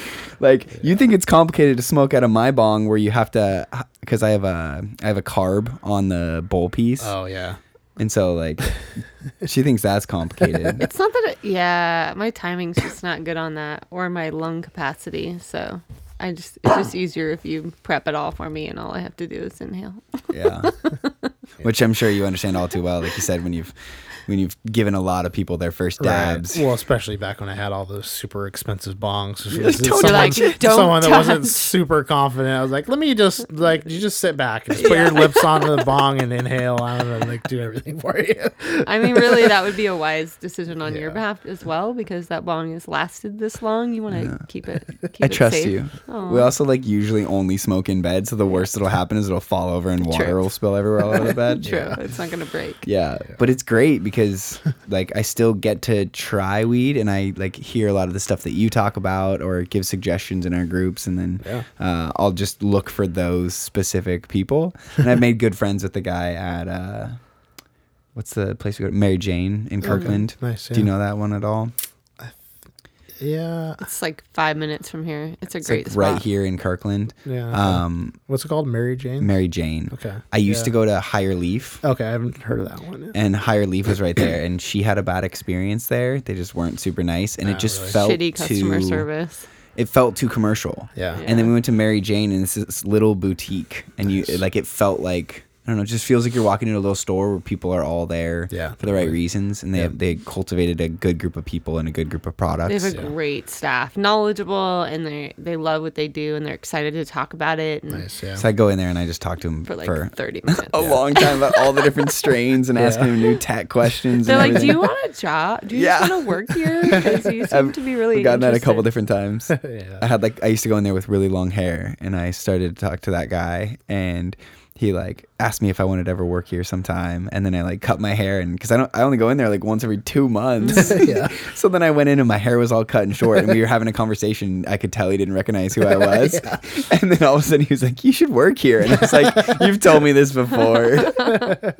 Uh, because yeah, I, I love all that stuff, and I love Yeah. being able to check out all the different content. And Yeah. the only thing that kind of sucks is knowing that when I buy a gram, it is gonna last me a month, which means I can't just be trying new things all the time. right. Just kind of Which like is, stuck I think, kind of comes with their job as bud tenders. Is I wanted being to be a able bud to tender speak from college. experience. You know, they've Oh, no, tried a lot of the products. And Yep. Yeah, Yeah. They the state allows us to give uh, like bud tender samples or educational samples. So like along with our orders and we deliver them, we can you know ask the shop, hey, how many bud tenders you got? Oh, there's ten of us. Okay, cool. We'll have ten.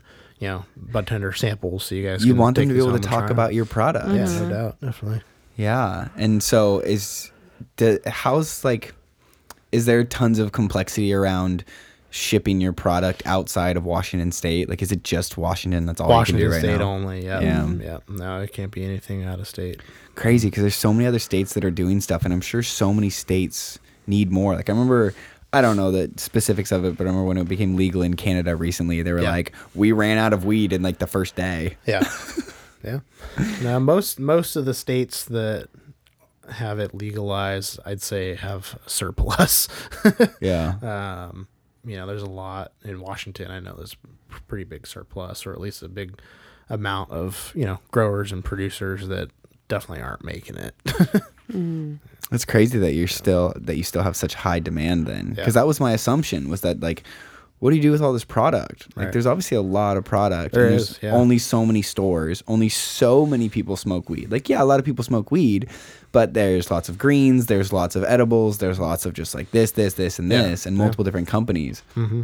and so Yeah, uh, it is crazy to think about the the sheer amount of weed and weed products that's produced in the state, and the fact that you know it does all get consumed one way or another. yeah because you don't you guys don't do any plant content you just do we have a small grow, but Okay. we, we just use the flower from that for our oil. And Yeah, that, that you- makes like the best oil. yeah, I just meant like you don't sell any plant content. Like if I went to the store, you can't buy ECC not not right greens. now, but it's something that we will have Okay. in the near future. So we're going to be expanding our product line to have flower, pre-roll joints, the vape cartridges. Uh, we got our live resin as kind of our higher end dab product. Then we've also started doing kind of more of a budget line dab because that's Mhm.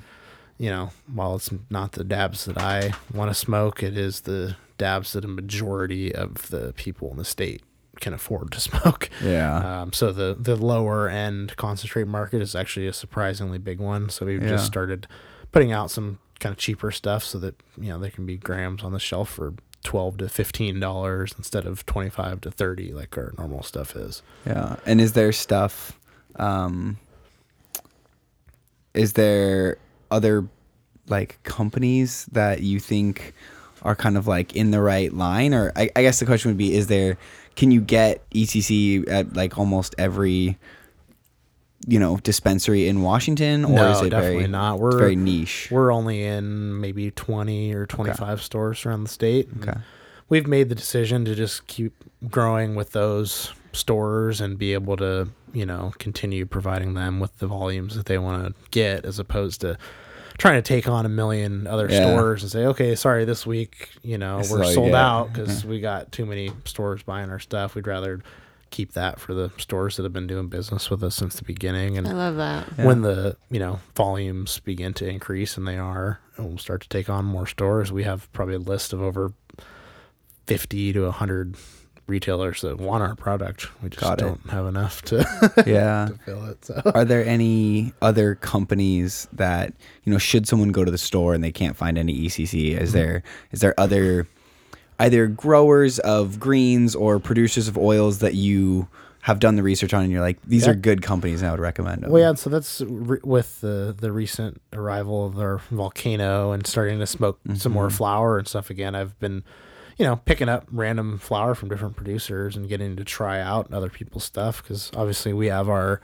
you know handful of people that we work with and source material from but there's you know tons of other good growers out there and some of them are ones that i see around in the shops and say damn that's some good looking weed i want to try that and sometimes i get home and smoke it and like holy crap that's some really good weed i'm going to look this person's number up and you know see if they want to get some extractions done or see if they mm-hmm. have any excess you know trim they want to sell or, Yeah. or whatever so it's a, a good way to kind of get out there and just see what other people are doing Research, and, yeah. and same thing with the concentrates, you know. I I really only smoke the stuff that I make myself, but I still like to go out and buy a little bit here and there from the competition and to see what mm-hmm. other people are doing and see how we stack up against, you know, what everyone else is doing. So Yeah, are there? Uh, because I know I remember the whole volcano thing, and and I was thinking about the volcano thing because that was one of the things that I was told to try when I was first dealing with my lung issues. Yeah, like totally. try a vaporizer. Right, yeah. Unfortunately for me, it didn't change anything. Um, I think it does for a lot of different people, and so Mhm. you know, if Yeah. anyone out there is dealing with a similar issue like mine, like you can't breathe, try a volcano Yeah. or some other sort of vaporizer. Yeah. Um, Well, the craziest thing too about Volcano is they recently just got acquired by a big Canadian uh, marijuana producer, big company that's on the public stock market. wow. and they just bought Storz and Bickel, which is the producers of Volcano, for two hundred and twenty million dollars wow. Canadian, but still, It's like 200 mil. yeah. Um, because apparently they they hold a lot of patents on their design for Ah. volcano, and they're the only vaporizer company that Health Canada has truly endorsed and approved for medical Yeah. usage of vaporizing cannabis in Canada. yeah, I remember in like 2010 those being like the thing, and they were like 500 bucks. And a buddy six- had yes, one. Yeah, I think the one that we bought back then was yeah five or six hundred bucks, Yeah. like that. And They're it was still the same price. I love that bag. You just get this bag Yeah. of thing that fills up. Now, do you feel like you can taste a lot more of the flavors and whatnot? Somewhat. It, it, I don't know. It's. I think it's a better flavor than like a bong, but sometimes with really really good weed, I still think a joint. You almost get a little more like of a distinct flavor, at least in the first quarter or half. You've of the always joint. been a joint guy though. Yeah. Like from Yeah. the beginning, Yeah. like I like everyone loves to tout their skills on either rolling joints or rolling blunts. Like I mean, like if you could roll a good blunt, that was the cool thing to do when I was in high school. Like you you knew what was up, and I took so much pride in trying to roll blunts well. But I remember like rolling joints was your thing. It was just you were so good at it, and it was so easy. Yeah. Like my daughter loves rolling joints. Like that's her favorite thing. Nice, I, want to talk to her about her more in a sec when Nella comes back. She went to the bathroom real quick, but um, yeah. So with vaporizing, um, it's it, yeah, it's always interesting because I remember like you could change the temperature, and so it's like if Yeah. it's hotter, it's going to be harsher, but you actually get to smoke all the THC. Like some people will put their shake back through a second time to like Yeah. re-smoke it, so it doesn't seem very efficient in any way. Yeah. And the lower temperature makes it taste better, but you don't get a lot of the actual THC out of it. Right. Yeah. So you, there's you know kind of a middle ground between optimal temperature and flavor. You know, you still obviously want to get high, but Yeah. um, I definitely find with the volcano like a little bit seems to go kind of a long way. Like I can grind up a bowl, you know, from back in the day when I remember loading bowls in a bong. Uh-huh. I'd say it's an equivalent size to that, where you get a couple hits off of it, you know.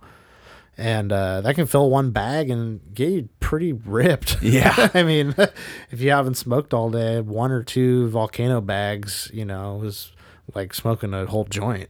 Yeah. and it's like one or two bowls, you know. Yeah, a lot less content. So it's pretty pretty efficient, I would say. And you know, I like to load it in there and do one, you know, bag off of the bowl that I load, but a lot of people will do a couple bags and you know, you'll still get vapor that'll get produced, but it just won't taste as good, you know. Can you add like I know you can add like kief and stuff Yeah. to those. Can you add any sort of oils or do they recommend not doing They that given they the bag? sell like a this little like oil pad and we got one Ah, to try it out. It doesn't work that well though. Yeah. It's basically like a uh, metal uh, steel sponge thing, you know, Yeah. that goes inside the bowl, and you just put the oil into that. But if you want to smoke the oil, I think you just got to dab it. Yeah, because that was kind of my question, like content wise. Like, uh, you mentioned for your extraction process, not drying anything and instead just freezing it immediately. Yep. Um, and I'm sure there's some reasons which I'm intrigued to hear your side of. Yeah. Um, but so do you think that kind of changes anything about the the purity and process of whatnot? Like, do you feel Mm-hmm. Yeah. like because it's like with a vaporizer, it's like, all right, cool. Well, you should just do greens. Like it's easier to do greens and whatnot. Yeah. But do you feel like it's a more pure, I don't know, safer on your lungs, etc.? Because I know a lot of the reason people use vaporizer is because it's better on their lungs, Yeah, and so arguably less plant content Yeah. would be better. So if you're using an oil that's already had all that blown out, that'd probably Right. be the best. Yeah, I think when it comes to consuming marijuana in a fashion of smoking or vaporizing it, I think you know a high quality live resin or a butane extracted oil is definitely one of the ways to make one of the purest you know forms of that. So how do you can you describe exactly what a live resin is then? So so basically the act of drying the cannabis plant, you know, a typical harvesting process, you're obviously you're going into the grow room, you know, 8 weeks after it's done flowering and everything. You're taking the big leaves off, the water leaves or the fan leaves. And then you're usually just cutting it up into branches, hanging it in a drying room to dry it until it's bone dry. Take it down, trim all the leaves off, take it off the stems, and you've got your, you know, sellable, packageable flower. You've got, you know, material for oil, whatever. The act of drying it, you're losing about 60 to 70% of the terpenes that are present in the plant at the day that it's harvested. So by skipping that step and simply deleafing it, stripping the buds off of the stalk and flash freezing it, you're preserving all of those terpenes and cannabinoids that would otherwise be lost in the drying process. So the oil that's made from it is just much more flavorful. You know, you take a whiff of the jar and you say, "Holy crap, that is what the plant smelled like when it was growing." Not just how like opening up a bag of weed smells like that is a fresh cannabis, you know, aroma. um, so the flavor is just, you know, much much stronger and the freshness of the cannabinoids allow for just a, a cleaner high and a more pure you know extract um, it's a lot more work at the end of the day because cannabis is you know 80 to 90 percent water when it's alive so when we harvest the plants we might end up with 100 pounds of wet mm. cannabis if that were dried it probably would be you know 10 10, pounds, to yeah. 15 pounds Crazy. so we could dry it and process that 10 or 15 pounds in in an hour on our machine, or we could keep it frozen and maybe it'll take a whole day to process that amount. But at the end of the day, we're going to have a much higher quality product than if we were to, you know, go through Yeah. the steps of drying it. And I think I've heard you talk before about the drying process Yep. can get messed up. Absolutely. I And think so- it's the thing in our industry that people do wrong the most. You know, I've been to a lot of different farms in the state talking to people about sourcing material or, you know, stuff like that, doing extractions for them. And I've seen some incredible grows. You walk in and you say, wow, these guys built this right. They spared no expense. This is amazing. You finish the tour in the drying room. Okay, okay, it's still looking okay. You get to the you know final stage where they've you know are packaging it, it, trimming yeah. it, and you look at the weed and say, "Dude, what the hell did you do from there to here? This looks like a completely different product."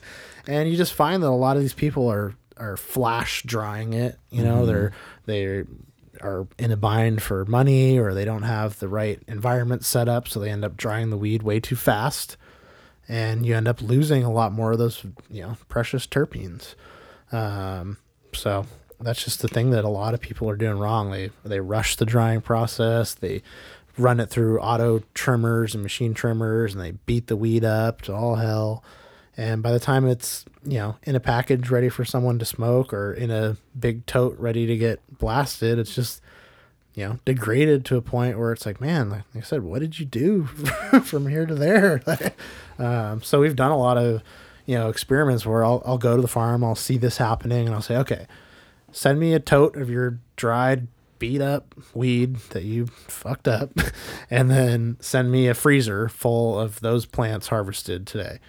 I'm going to show you even same exact strain, same exact harvesting method. Just one of them you're throwing in a freezer, one of them you're putting it through all these processes that you shouldn't mm-hmm. do.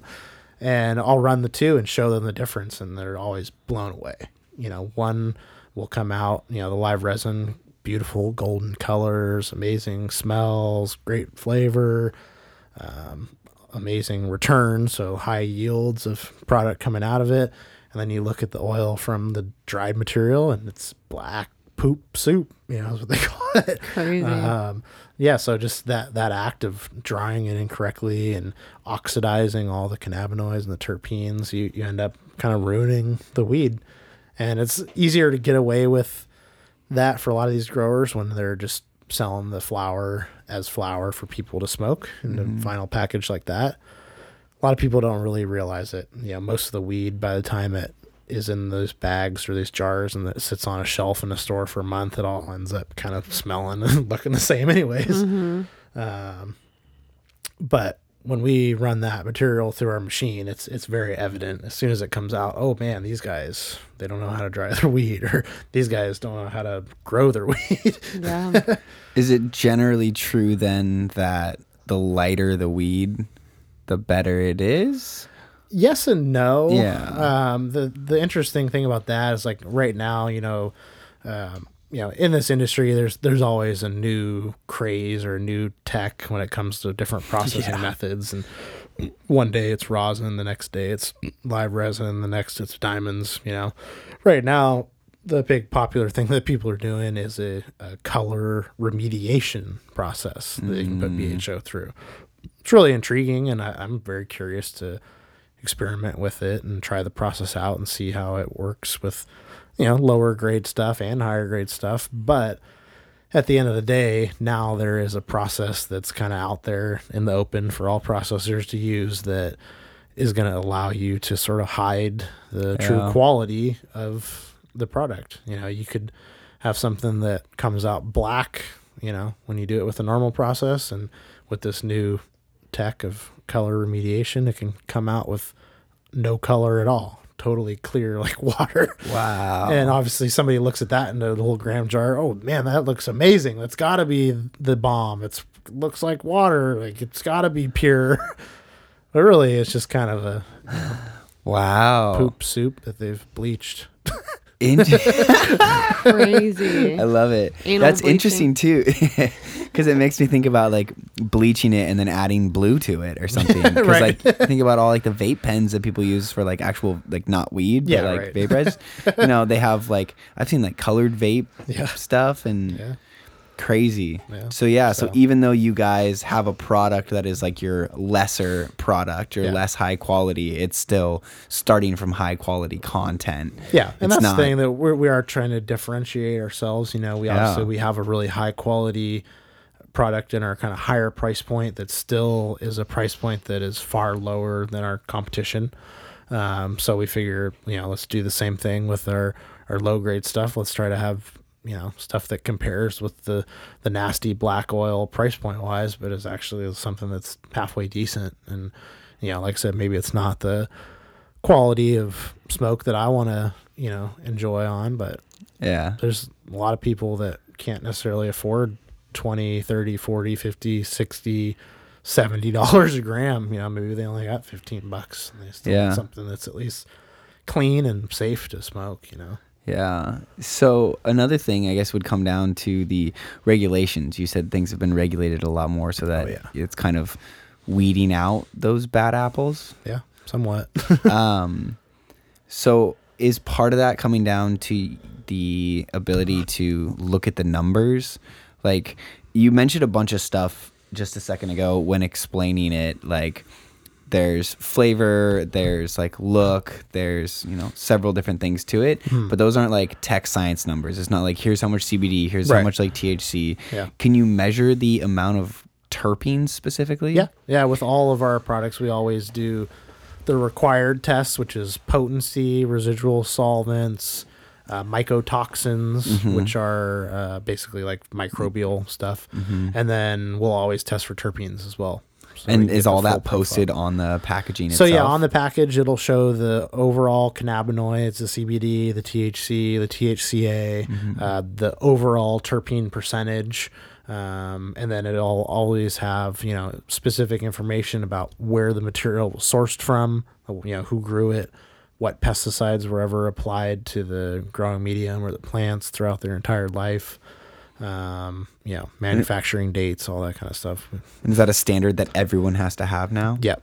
So it's so it's getting easier then for the layman to walk into a store and say like that product. I can't tell by the way it looks because it could be bleached poop soup, but it at least will show the terpene content and the THC content and Mm-hmm. CBD right. that people are able. And a lot of people don't test for terpenes because they don't have a lot of them present. They Yeah. don't want to necessarily They don't want to display that. Um, yeah. So they don't have to display A lot it? of people, no, the terpenes are one thing that are not required to have on the label. Yeah. but we we do it for every single batch because, you know, with 502, the thing that sucks about it, and it's a lot different than the medical days, is you can't just walk in and open up a jar of the weed or the oil and Yeah, smell it, and yeah. touch it, and grab it with that. the tweezers.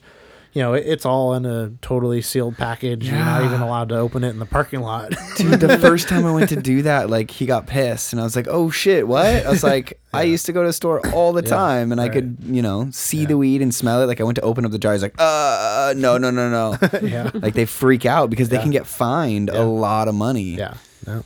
That's ridiculous. Yeah, so it's hard, but by putting the terpene percentage on our package, it at least tells you know it's kind of a little red flag for people. Okay, they they're at least you know posting it on there. They're saying that there's 13% terpenes. This is probably going to be pretty flavorful, and because we're honest with the way that we do our testing and the results that we do publish, that's usually going to be the case. So, so what's a good level of terpene content? It really just oil? depends kind of what you like, you know, and that's another one of those things where people kind of go through phases or different, you know, kind of scenes or hypes. And for a while, you know, everybody wanted just the pure diamonds, you know, like what's in that jar there, 99% pure THCA. I just want to get fucked up. It's as, you know, as, as strong as you can get.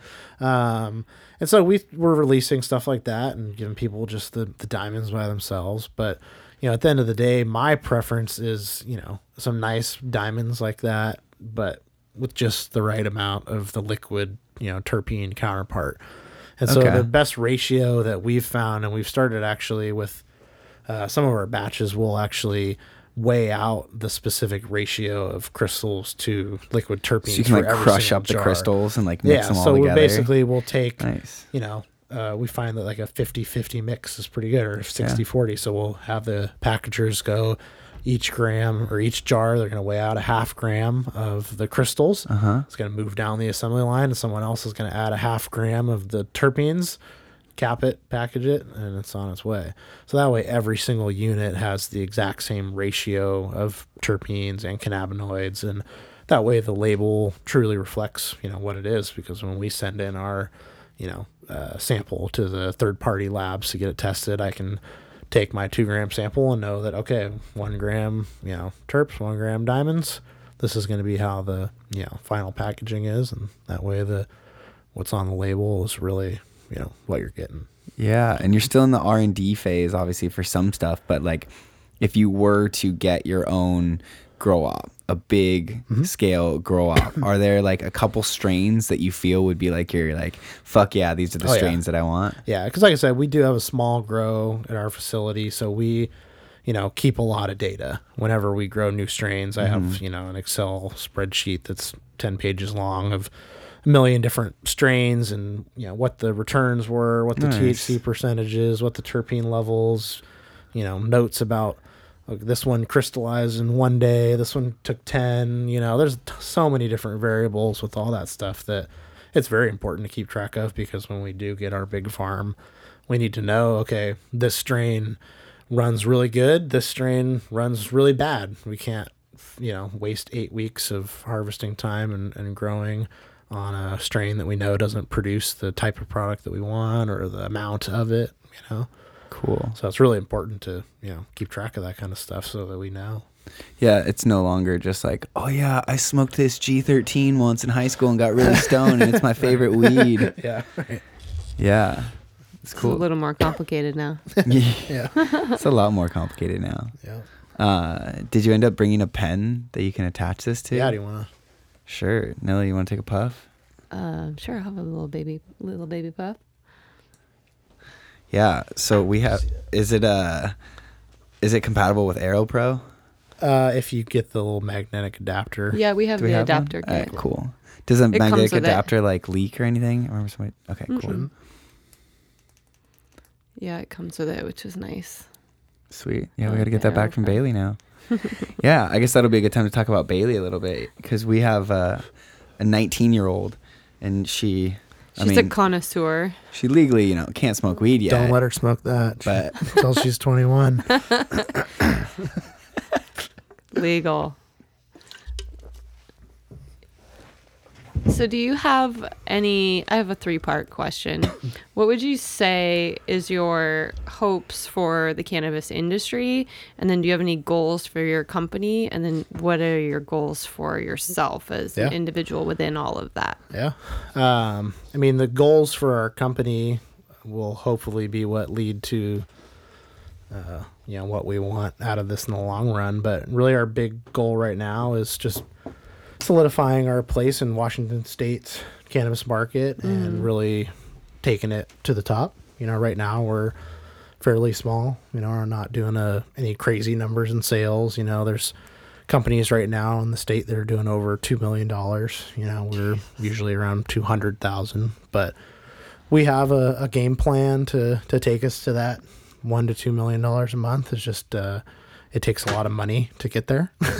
Well, and growing responsibly. 'Cause how many how many employees is there right now? right now we have see here four five basically seven of us three of us are two of us owner operators they're you know all day every day. Uh, one manager that kind of oversees the packaging department and then uh, three or four packagers Nice. so pretty small still, but we're very efficient in how we do things. You know, the the scalability that we built our process to. Uh, basically, we've never, you know, been at a point where we haven't been able to produce enough. It really comes down to, all right, guys, how many grams can you weigh out today?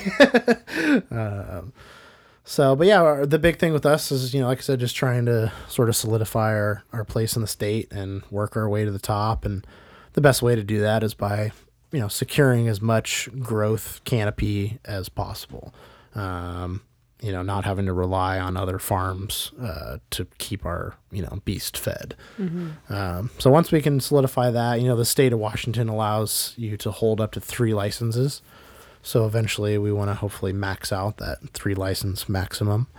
Uh, we're also looking at doing some licensing kind of agreements in other states and even other countries. You know, we have a lot of IP around our extraction processes, and we'd like to get to a point where we can offer packages to you know big LPs in Canada and around the United States and say, hey, if you want to do extractions, we have the recipes to do it. We have the machine that you should buy, the experience on setting up the environment that you need to, you know, do the extractions, you know, start to finish. We can, you know, get you, you know, set up with what we do.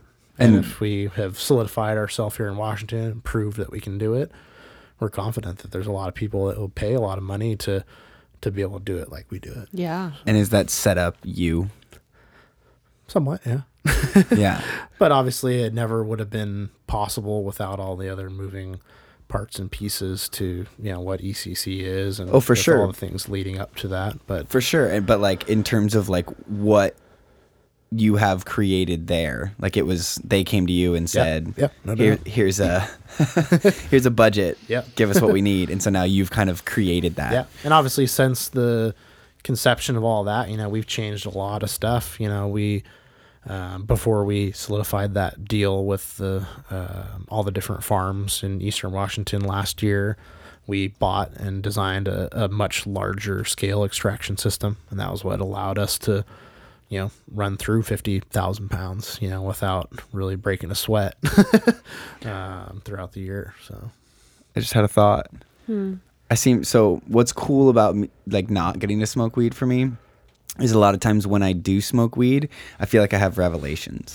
like you can almost kind of like like when you've done acid or mushrooms or something, where like you feel like there are different parts of your brain that are connecting suddenly, and you're like, oh wait, what if I did that? Like You're it's like tapping in. yeah, Yeah. you tap in and everything just starts to make more sense. Yeah. Uh, I'm looking into getting consulting jobs right now at Nice, the yeah. moment. Yep. And I'm just thinking about how much I love weed And data. And, data. He And I'm wondering to do some sort of like weed consulting where I can Yeah. do that sort of thing. And there's like Yeah. an element of sales and like, Yeah, there's a lot of people doing that for sure, um, and that would be obviously with our goals of licensing IP and uh, you know equipment and things like that would come basically a consulting kind of uh, offering. So all right, well, I feel like sometime in the next week or two, Sushi. we need to. yeah. No, well, sure, sushi is our safe word. No, I just mean I need to come and uh, check out everything you guys Yeah. do. Yeah. yeah, definitely. I'm, See that I'm whole there process. pretty much six to seven days a week. So Crazy. okay. It's your baby. yep, Yeah. yeah.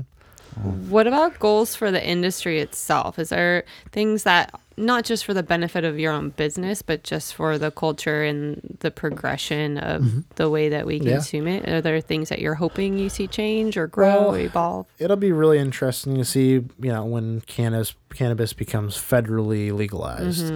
You know, we're at a point now where really everything kind of is hinging on when that happens.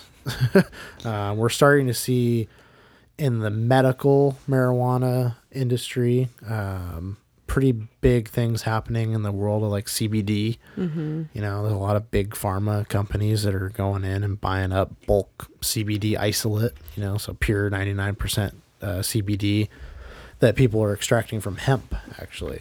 Um, and so that's really the next really big thing that's happening. You know, the Farm Bill just passed, which basically took hemp off of the controlled substance list, which is opening up a lot of opportunities for hemp extracted uh, CBD. Um, so, like right now, I know a handful of people that are pretty involved just in brokering the CBD isolate. Um, and you know, there's some people that are you know having demands to purchase five to ten thousand kilograms, you know, a month of this CBD isolate, and a lot of it's going to you know different companies that are putting it into lotions and pills and vape pens and all sorts of different stuff. But a lot of it is just going into a vault at some of these big pharma companies so that once it all is truly legal and they can kind of run free with it, they've already got billions of dollars worth of this stuff just stockpiled. Crazy because we had Skyler on the podcast and we haven't released any of it yet. Um, but he is the CEO of a company called Oleo. Okay. Um, and so familiar. they just do pure CBD. Okay. That's all they do. Uh, and so they have like drinks. They have like a coconut water and some teas that they're doing. Mm-hmm. Yeah. Um, but they kind of remind me in, of ECC in a way of like they've got like seven to 10 employees Mm-hmm. somewhere around there. Hmm. And they have a, an extraction process that is like a proprietary. Is that the right word for it? I don't think so. Um, so they have this extraction process it's their extraction process and they've done all the research and development for it and whatnot and they're Mm-hmm. Yeah. just a small company that's growing but he kind of talked a lot about that cbd and how that's the big craze these days Yeah. and how it can be super helpful Yeah, Um, it's, it's pretty amazing the scale that uh, people are starting to do the CBD stuff at, especially the hemp farming is just like crazy. Some of these people that we've talked to are talking about growing, you know, just thousands and thousands of acres of hemp, all Yeah. for CBD. because because there's no buds it's just the no, male it, version it actually no, they're they're female flowering plants. Oh, really? A lot of the hemp strains that people are growing now, like you look at it and you would never know the difference. It looks just Wow. like cannabis. Yeah, because we had again Will on the podcast, and he was talking about um, the that people are getting into just smoking CBD weed. Yeah. Like, there's no THC content to the Yeah. weed, but Yeah, they're as still long as smoking. it- it's the same As long thing. as it has less than 0.3% THC, yeah. in a lot of places you can ship it around the world. So I've heard about that. That truckers and like other Yeah. shipping industry are getting like put in prison. Yeah. because they're shipping hemp and they get to an area that's like, no, this is still federally illegal. Yeah. Or they drive- just or they think it's cannabis. Yeah. yeah, they don't know. and drivers are just going to jail. Yeah. Yeah, I think it was I don't know if it was in Oregon recently. I saw a news article. It was like 50 kilos of, you know, CBD oil seized at a truck stop, you know, Uh-huh. something like that. Driver going to jail. Yeah, could you imagine that? Just being a driver and being like going to jail because you were shipping a product you that were was doing legal, your job. Yeah. Yeah. literally doing what you're supposed to. Yeah. Yeah, it's it's very interesting. The like I said, the scale that the hemp world is going at this is just mind blowing. Yeah, that they're making up for lost time. yeah, and it's happening all around the world. You know, Mm-hmm. I, we recently talked to this guy that was showed us this picture. It was like, you know, kind of elevated up in the hills, and it looked like it was just a jungle. You know, and he's like, "Hey, see all those lights everywhere across the hill there?" And it was like this whole hillside just totally lit up, middle of the jungle. It's like, yeah, those are all cannabis and hemp grows in the hills of Colombia. he was saying that a lot of the like cocoa plantations are getting shut down and they're mm-hmm. growing hemp and cannabis out in the jungles. They've got big grow lights set up in the middle of nowhere so they can grow during the nighttime and Wow. Crazy. yeah. and then same in like in you know Jamaica and it's all over the place. There's some crazy things happening with hemp and cannabis. Yeah. And, yeah. Part of why I was so intrigued by these live resin with high CBD that you have here is Yeah. because uh, Will was telling us that the the the medicinal properties of marijuana. People are like, oh, well, what is it? And a lot of people are like, oh, it's CBD. But apparently, the CBD is much more activated when you add THC in with it. Yeah, I've heard that too. Hi, Blue. yeah, sorry, doggo's being obnoxious. Um, but yeah, so it's it's really interesting hearing about that necessity of the two compounds being together to really give you Yeah. what you need, which is where he was like, "Look, I love where the CBD route is going, but at the same time, like you need that THC content in there Right. somewhere to really Yeah. get everything working together." Yeah. Um, so I love that you guys are coming out with this product because Yeah. like that's Yeah, the CBD stuff is is very intriguing. You know, just seeing the way that it grows and the way that it comes out in the extraction process, it's so much different than THC strains. It's Hmm. it's very interesting for sure. Yeah. And so is this what you have here? Is this a it's just one strain or is it like so you said it's a lot two strains Yeah. mixed together. So so typically with our vape pens, what it'll be will be a mixture of THC distillate, which is basically just like a really pure like the diamonds kind, of kind of, of, but just it made in a different way. Yeah. To basically be in an oil as pure as possible. Um, so yeah, it's basically just an extremely pure oil. It's it's stripped of all things besides THC. You know, there's no terpenes. There's no nothing. It's just pure THC. So it works good in vape cartridges as a base because it doesn't have any flavor, but it obviously gives you the THC that you want.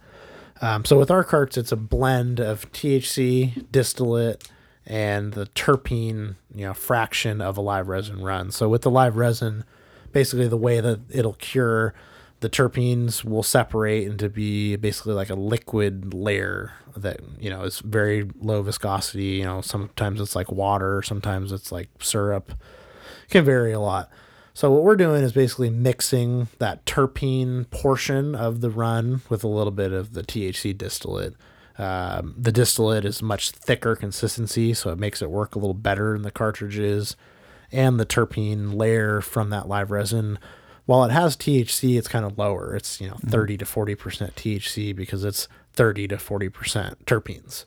Um, so doing a blend like that gives you the really good flavor, the good entourage effect from the, you know, terpenes, but it also gives you that kind of higher potency with the distillate. Um, with this one, however, this is a mixture of the terpenes from a regular live resin run, and then a high CBD live resin, which is a bit different than THC strains. It will not crystallize. It will not separate. The terpenes won't do anything. It'll just kind of have a, a really sappy honey oil. Very hard to deal with, very tacky and sticky. The packagers absolutely hate, Hate it. it. Putting it into the little one gram units is like a nightmare. Um, but it works really great in the vape pen because it's kind of just that perfect consistency to just go right in. Um, so with this one, this is a blend of that CBD live resin and then a, just a little bit of terpenes from a different run to just give it a little bit of that you know, flavor. So what's the THC content in it? Um, that one probably around thirty to forty percent THC. So there's still quite a bit, and then probably around twenty to thirty percent CBD. Also, Sweet. and then maybe ten percent terpenes. Nice. Yeah. So, oh, go ahead. No, I was just gonna say tasty. Tasty. Tasty. Right. And that's the thing, and it it tastes like cannabis. Yeah, you know. it's That- nice. That, was the big thing is we wanted a a vape pen that truly tastes like the strain that we mm-hmm. say it is.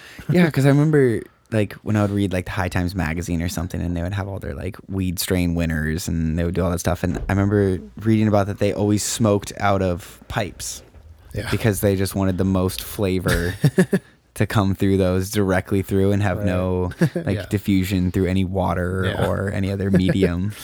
Um, I always thought that was interesting, and so essentially, you're trying to do the same thing here, even though you're Yeah. extracting it all Right. the way out completely. You're still trying to keep that full flavor content. exactly.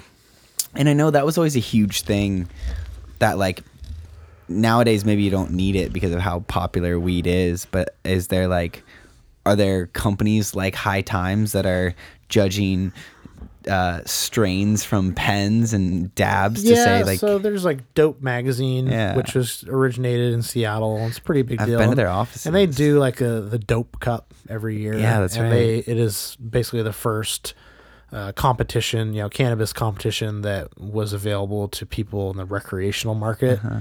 You know, it's a little different for us. We can't, you know, with the High Times cups, you know, back in the day, it was easy. You know, you pay a thousand bucks, you give them an ounce of bud or oil or whatever it is, and then they you're in the competition. They judge it. yeah With 502, I can't just take an ounce out of inventory and just give it to anybody. I can make a half gram employee sample and take it for myself, or I can sell product to a retail store, and that's it. There's mm-hmm. no, you know, if ands Got or it. buts really. But with the Dope Cup, what they've done is they've basically partnered with some of the testing labs in the state. And so, you know, we're legally allowed to manifest and transfer samples to the testing labs. So we send it to the testing lab, they test it, and then they Dope Cup gets basically the results from that. And I think they kind of base their judging off of Okay. that. So none of your results on like actual hard data numbers are done by you. They're all sent off to No, a it's third all party. required to be done by a third Cool. party service. And so we use a company, it's called Medicine Creek, and they're located um, in Fife. They're part of the Puyallup tribe. Um, so it's tribal owned. Nice. Wow. Um, It's an amazing lab. They, as the director told us, he said the the tribe spared no expense in building this lab. Um, you know, he was showing us some of like their pesticide testing uh, equipment. You know, crazy chromatography stuff and stuff that I honestly don't really even understand. Um, he said, "Yeah, this one machine right here was like three hundred thousand dollars, and it's like you know the size of like." You know your computer. You're like, whoa! Who needs like, yeah, a this costs like more than the you know our competitors more than they spent on their whole lab. Yeah. Yeah. okay.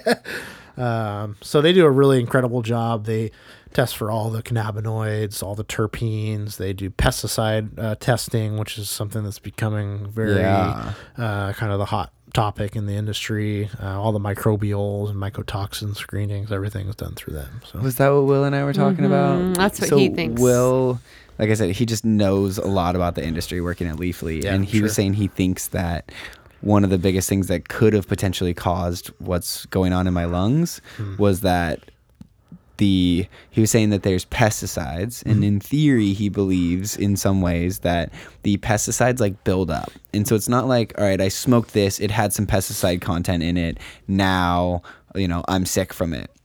But he's like it seems to build up in people where if they have enough of this pesticide that is inhaled through a vapor or a smoke into their lungs that once it hits this like boiling point that you then have some sort of an allergy to it because i don't remember what he called it he had some sort There of was a a name, name for, for it, it, yeah. that some people seem Yeah. to get where they just like can't Right. smoke weed anymore or Yeah. they can't smoke like a certain strain of it i think Mm. he said and so like this girl who works with him at leafly or somewhere else um basically is like well what strain is that and she knows so much about all these strains that she like it would be like for me like i have a gluten intolerance like it would be like well what's in that like is there wheat Yeah. in it Yeah. then no i can't fucking eat it and so she's like she will like only smoke weed from certain farms Yeah. because she knows that those farms are like up Yeah. to standards as Yeah. a bud tender right, yeah. so i was Yeah. going to try to research that a bit Yeah, yeah. See It's, if that it's helps. it definitely the the pesticide thing is very interesting. You know, being a a processor like we are that's acquiring material from a lot of different farms. It's something that you know we have to be very cautious of. Um, the stupid thing is the state right now doesn't really have any rules or laws around the pesticides besides a list of pesticides that you can use. yeah If it's not on the list, you can't use it. Um, what we run into though is a lot of the outdoor farms, in particular in eastern Washington stuff, they're in agricultural areas where there's other industries around them. They can use some really sketchy pesticides at, say, an apple farm or a potato farm. Mm-hmm. Things that maybe it's okay on an apple, and if you eat the pesticide, maybe it's okay. you wash it off before you eat it Right. Like, You wash it off. If there's some there, you're eating it. yeah Cannabis, you're smoking it. it's going straight to your Smoking these pesticides is obviously very dangerous. Mm-hmm. There's it's like huffing paint yeah, there's a certain pesticide. I think it's myclobutanil, and when it vaporizes and, and combusts, part of it turns into cyanide. and it's a pesticide that's very, very common in the black market weed world for where people don't test for it and they don't know and they don't care. They say, okay, it kills the bugs. That's all we care about. It saved the crop. What I don't care how poisonous it is. yeah know? i mean if your crop goes under your whole business could go yeah, under exactly. So there's a lot of that people just trying to save their ass. and using stuff they shouldn't use. But the bigger thing is there's a lot of issues with just other industries surrounding ours where there's contamination. So mm-hmm. we I just recently sent in a pesticide test for some concentrate that we ran for a new farm that we'd never worked with before. We always, you know, we have every farm sign basically an indemnity that says, you know, we do not use illegal pesticides. If any are to be found in our, you know, in our product or the product made from them, you know, we're fully responsible for, you know, any costs of recalls, returning product, anything like that. You know, kind of covers our ass. Um, to be safe, we obviously still like to test the product for pesticides, even though it's something that's not required yet. There are certain pesticides you can and cannot use. There are certain limits on the amount of residual pesticides that can or cannot be there. But at this time, there's no real requirement to actually test the product. It's kind of some people do and some people don't. um, so with this farm, though, we since it was the first time, you know, processing with their material, we had passing pesticide tests on their flower. So the flower was tested and everything was good. Um, we test the oil, however, and the oil fails. The process of extracting the THC, you know, from the cannabis plant also extracts the residual pesticides that are there. So while it may be a amount that's so small that testing the flower, it doesn't show up at all. You concentrate it, you times that concentration by 10. Yeah. All of a sudden it's showing up on a test and it's in a, in a level that's unsafe. And on top of it being an unsafe level, it's a pesticide that's not allowed at all. Hmm. So I'm looking at this test and I'm saying, shit, okay, so 0.9 ppms of, the, I think it was, I can't even pronounce it. It was like ethoprophos or something like that, you know? So I started doing some research on it. Okay, I find out it's a common pesticide used in potato farms. They use it to kill ringworms, something that they put, you know, in the soil uh-huh. and also apply via spraying, apparently. I look up, you know, on Google Maps. I pull it up. I pull up the farm and where they're located at, and I start zooming out and I start looking at everything that's around them. Start googling the names of the different mm. farms that are in the surrounding area. Oh, what do you think? It's potato farms.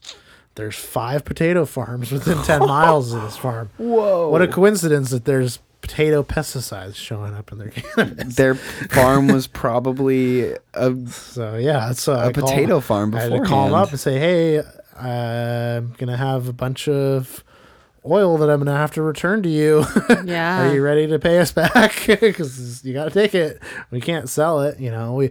And the the shitty thing is that you know They probably found a way to sell it. they probably did, and if we were you know different kinds of people, we we could have sold it. Mm-hmm. You know, that's, that's the shitty thing is that the state doesn't really have anything in place right now that would have stopped us from being able to sell it. Besides us just being good Having a high and level of having- ethics. Yeah, Ethically exactly, sound, ethical, yeah. yeah. But uh, just that whole process that you just described, I feel like his something in his brain perked up of like, I want to do all of that. I want to like, I could just see you loving that whole path that Yeah, you went on to sure. figure it out and Yep. to deal with it and to be like, no, this is our ethos. This is what we where we want to go with it. And That's the kind of stuff I'm that. interested in. Big I'm- time. I'm in the middle of job searching at consulting companies at the Yeah. moment. so, but I'm just like not sure what area of consulting I want to go into. Just Right. like general business management, and so Hmm. I think I think weed might be some sort of the realm I need to. because Yeah. it's stuff you already so interested in yeah, it. you already read so much and It's want. not You're like always thirsty law for things more. or mergers and acquisitions. It's just like some yeah. retail company. sales or marketing. Like, it's just what? like yeah, yeah, Yeah. Yeah. nice, cool. it's magic. Uh, well, we're just about two hours here. Oh, you got anything nice. else you want to ask him? Time flew. Um, I guess I just want to know what maybe your personal goal is, and maybe it's not even business success related. Maybe it's finding some balance. You mentioned working a lot of hours, so I'm kind of curious, Yeah. like what where you see Yeah. yourself going with all this, or what your hopes are. Well, I mean, my ultimate goal would be that I help to build, you know, ECC to a point where we're very attractive to another company to acquire us. You know, the this is kind of all working towards the hopefulness of a, a big buyout. You know, So ECC is like a mothership bong. you're gonna buy in early at a really nice, high quality product, Yeah. and then when the market's high, you're gonna be like, hopefully, yeah. Yeah. And you know, maybe it's a you know complete acquisition by another company, and we cash out and we sell and we retire, or maybe it's you know continuing to you know offer our IP and our processes to other companies. You know, treating ECC like a franchisable business. You know, where there could be an ECC in every state where marijuana is legal. Um, Do you have like would you be willing to divulge if one route or the other is kind of more your where your heart is tied or are you kind of just staying I think a to it? combination of the two would be Mm-hmm. Would be the sweet spot. But you know, if some company wants to come in and buy us for a hundred million dollars, I get to walk. yeah. I'm cool with that.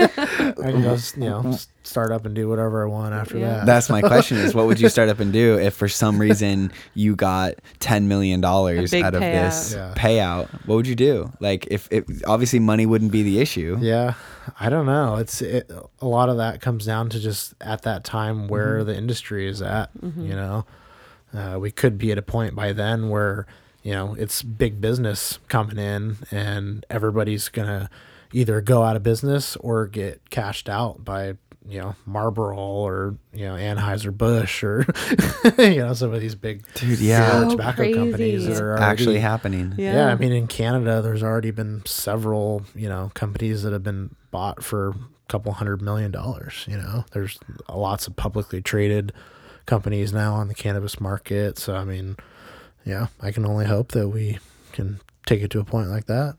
Yeah, it's like the the classic dream I think for people who work at like Amazon or Microsoft just to like work hard in the industry, know all the ins and outs, and then become a consultant. Yeah. And you literally just get paid a ridiculous amount of money. Right. Yeah. Crazy. Yeah.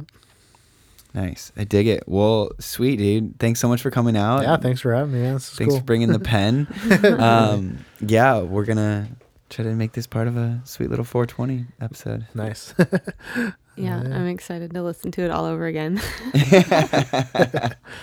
Uh, all right, cool. Well, thanks so much, Corbin. We'll see you thank you. later. Peace. Bye. Peace. Thanks for listening to the Gravity Lift podcast with Jordan and Antonella. If you like our show and want to find more, check out our website at gravitylift.space. And when you get a sec, please rate and review us on iTunes to help us spread these vibes far and wide.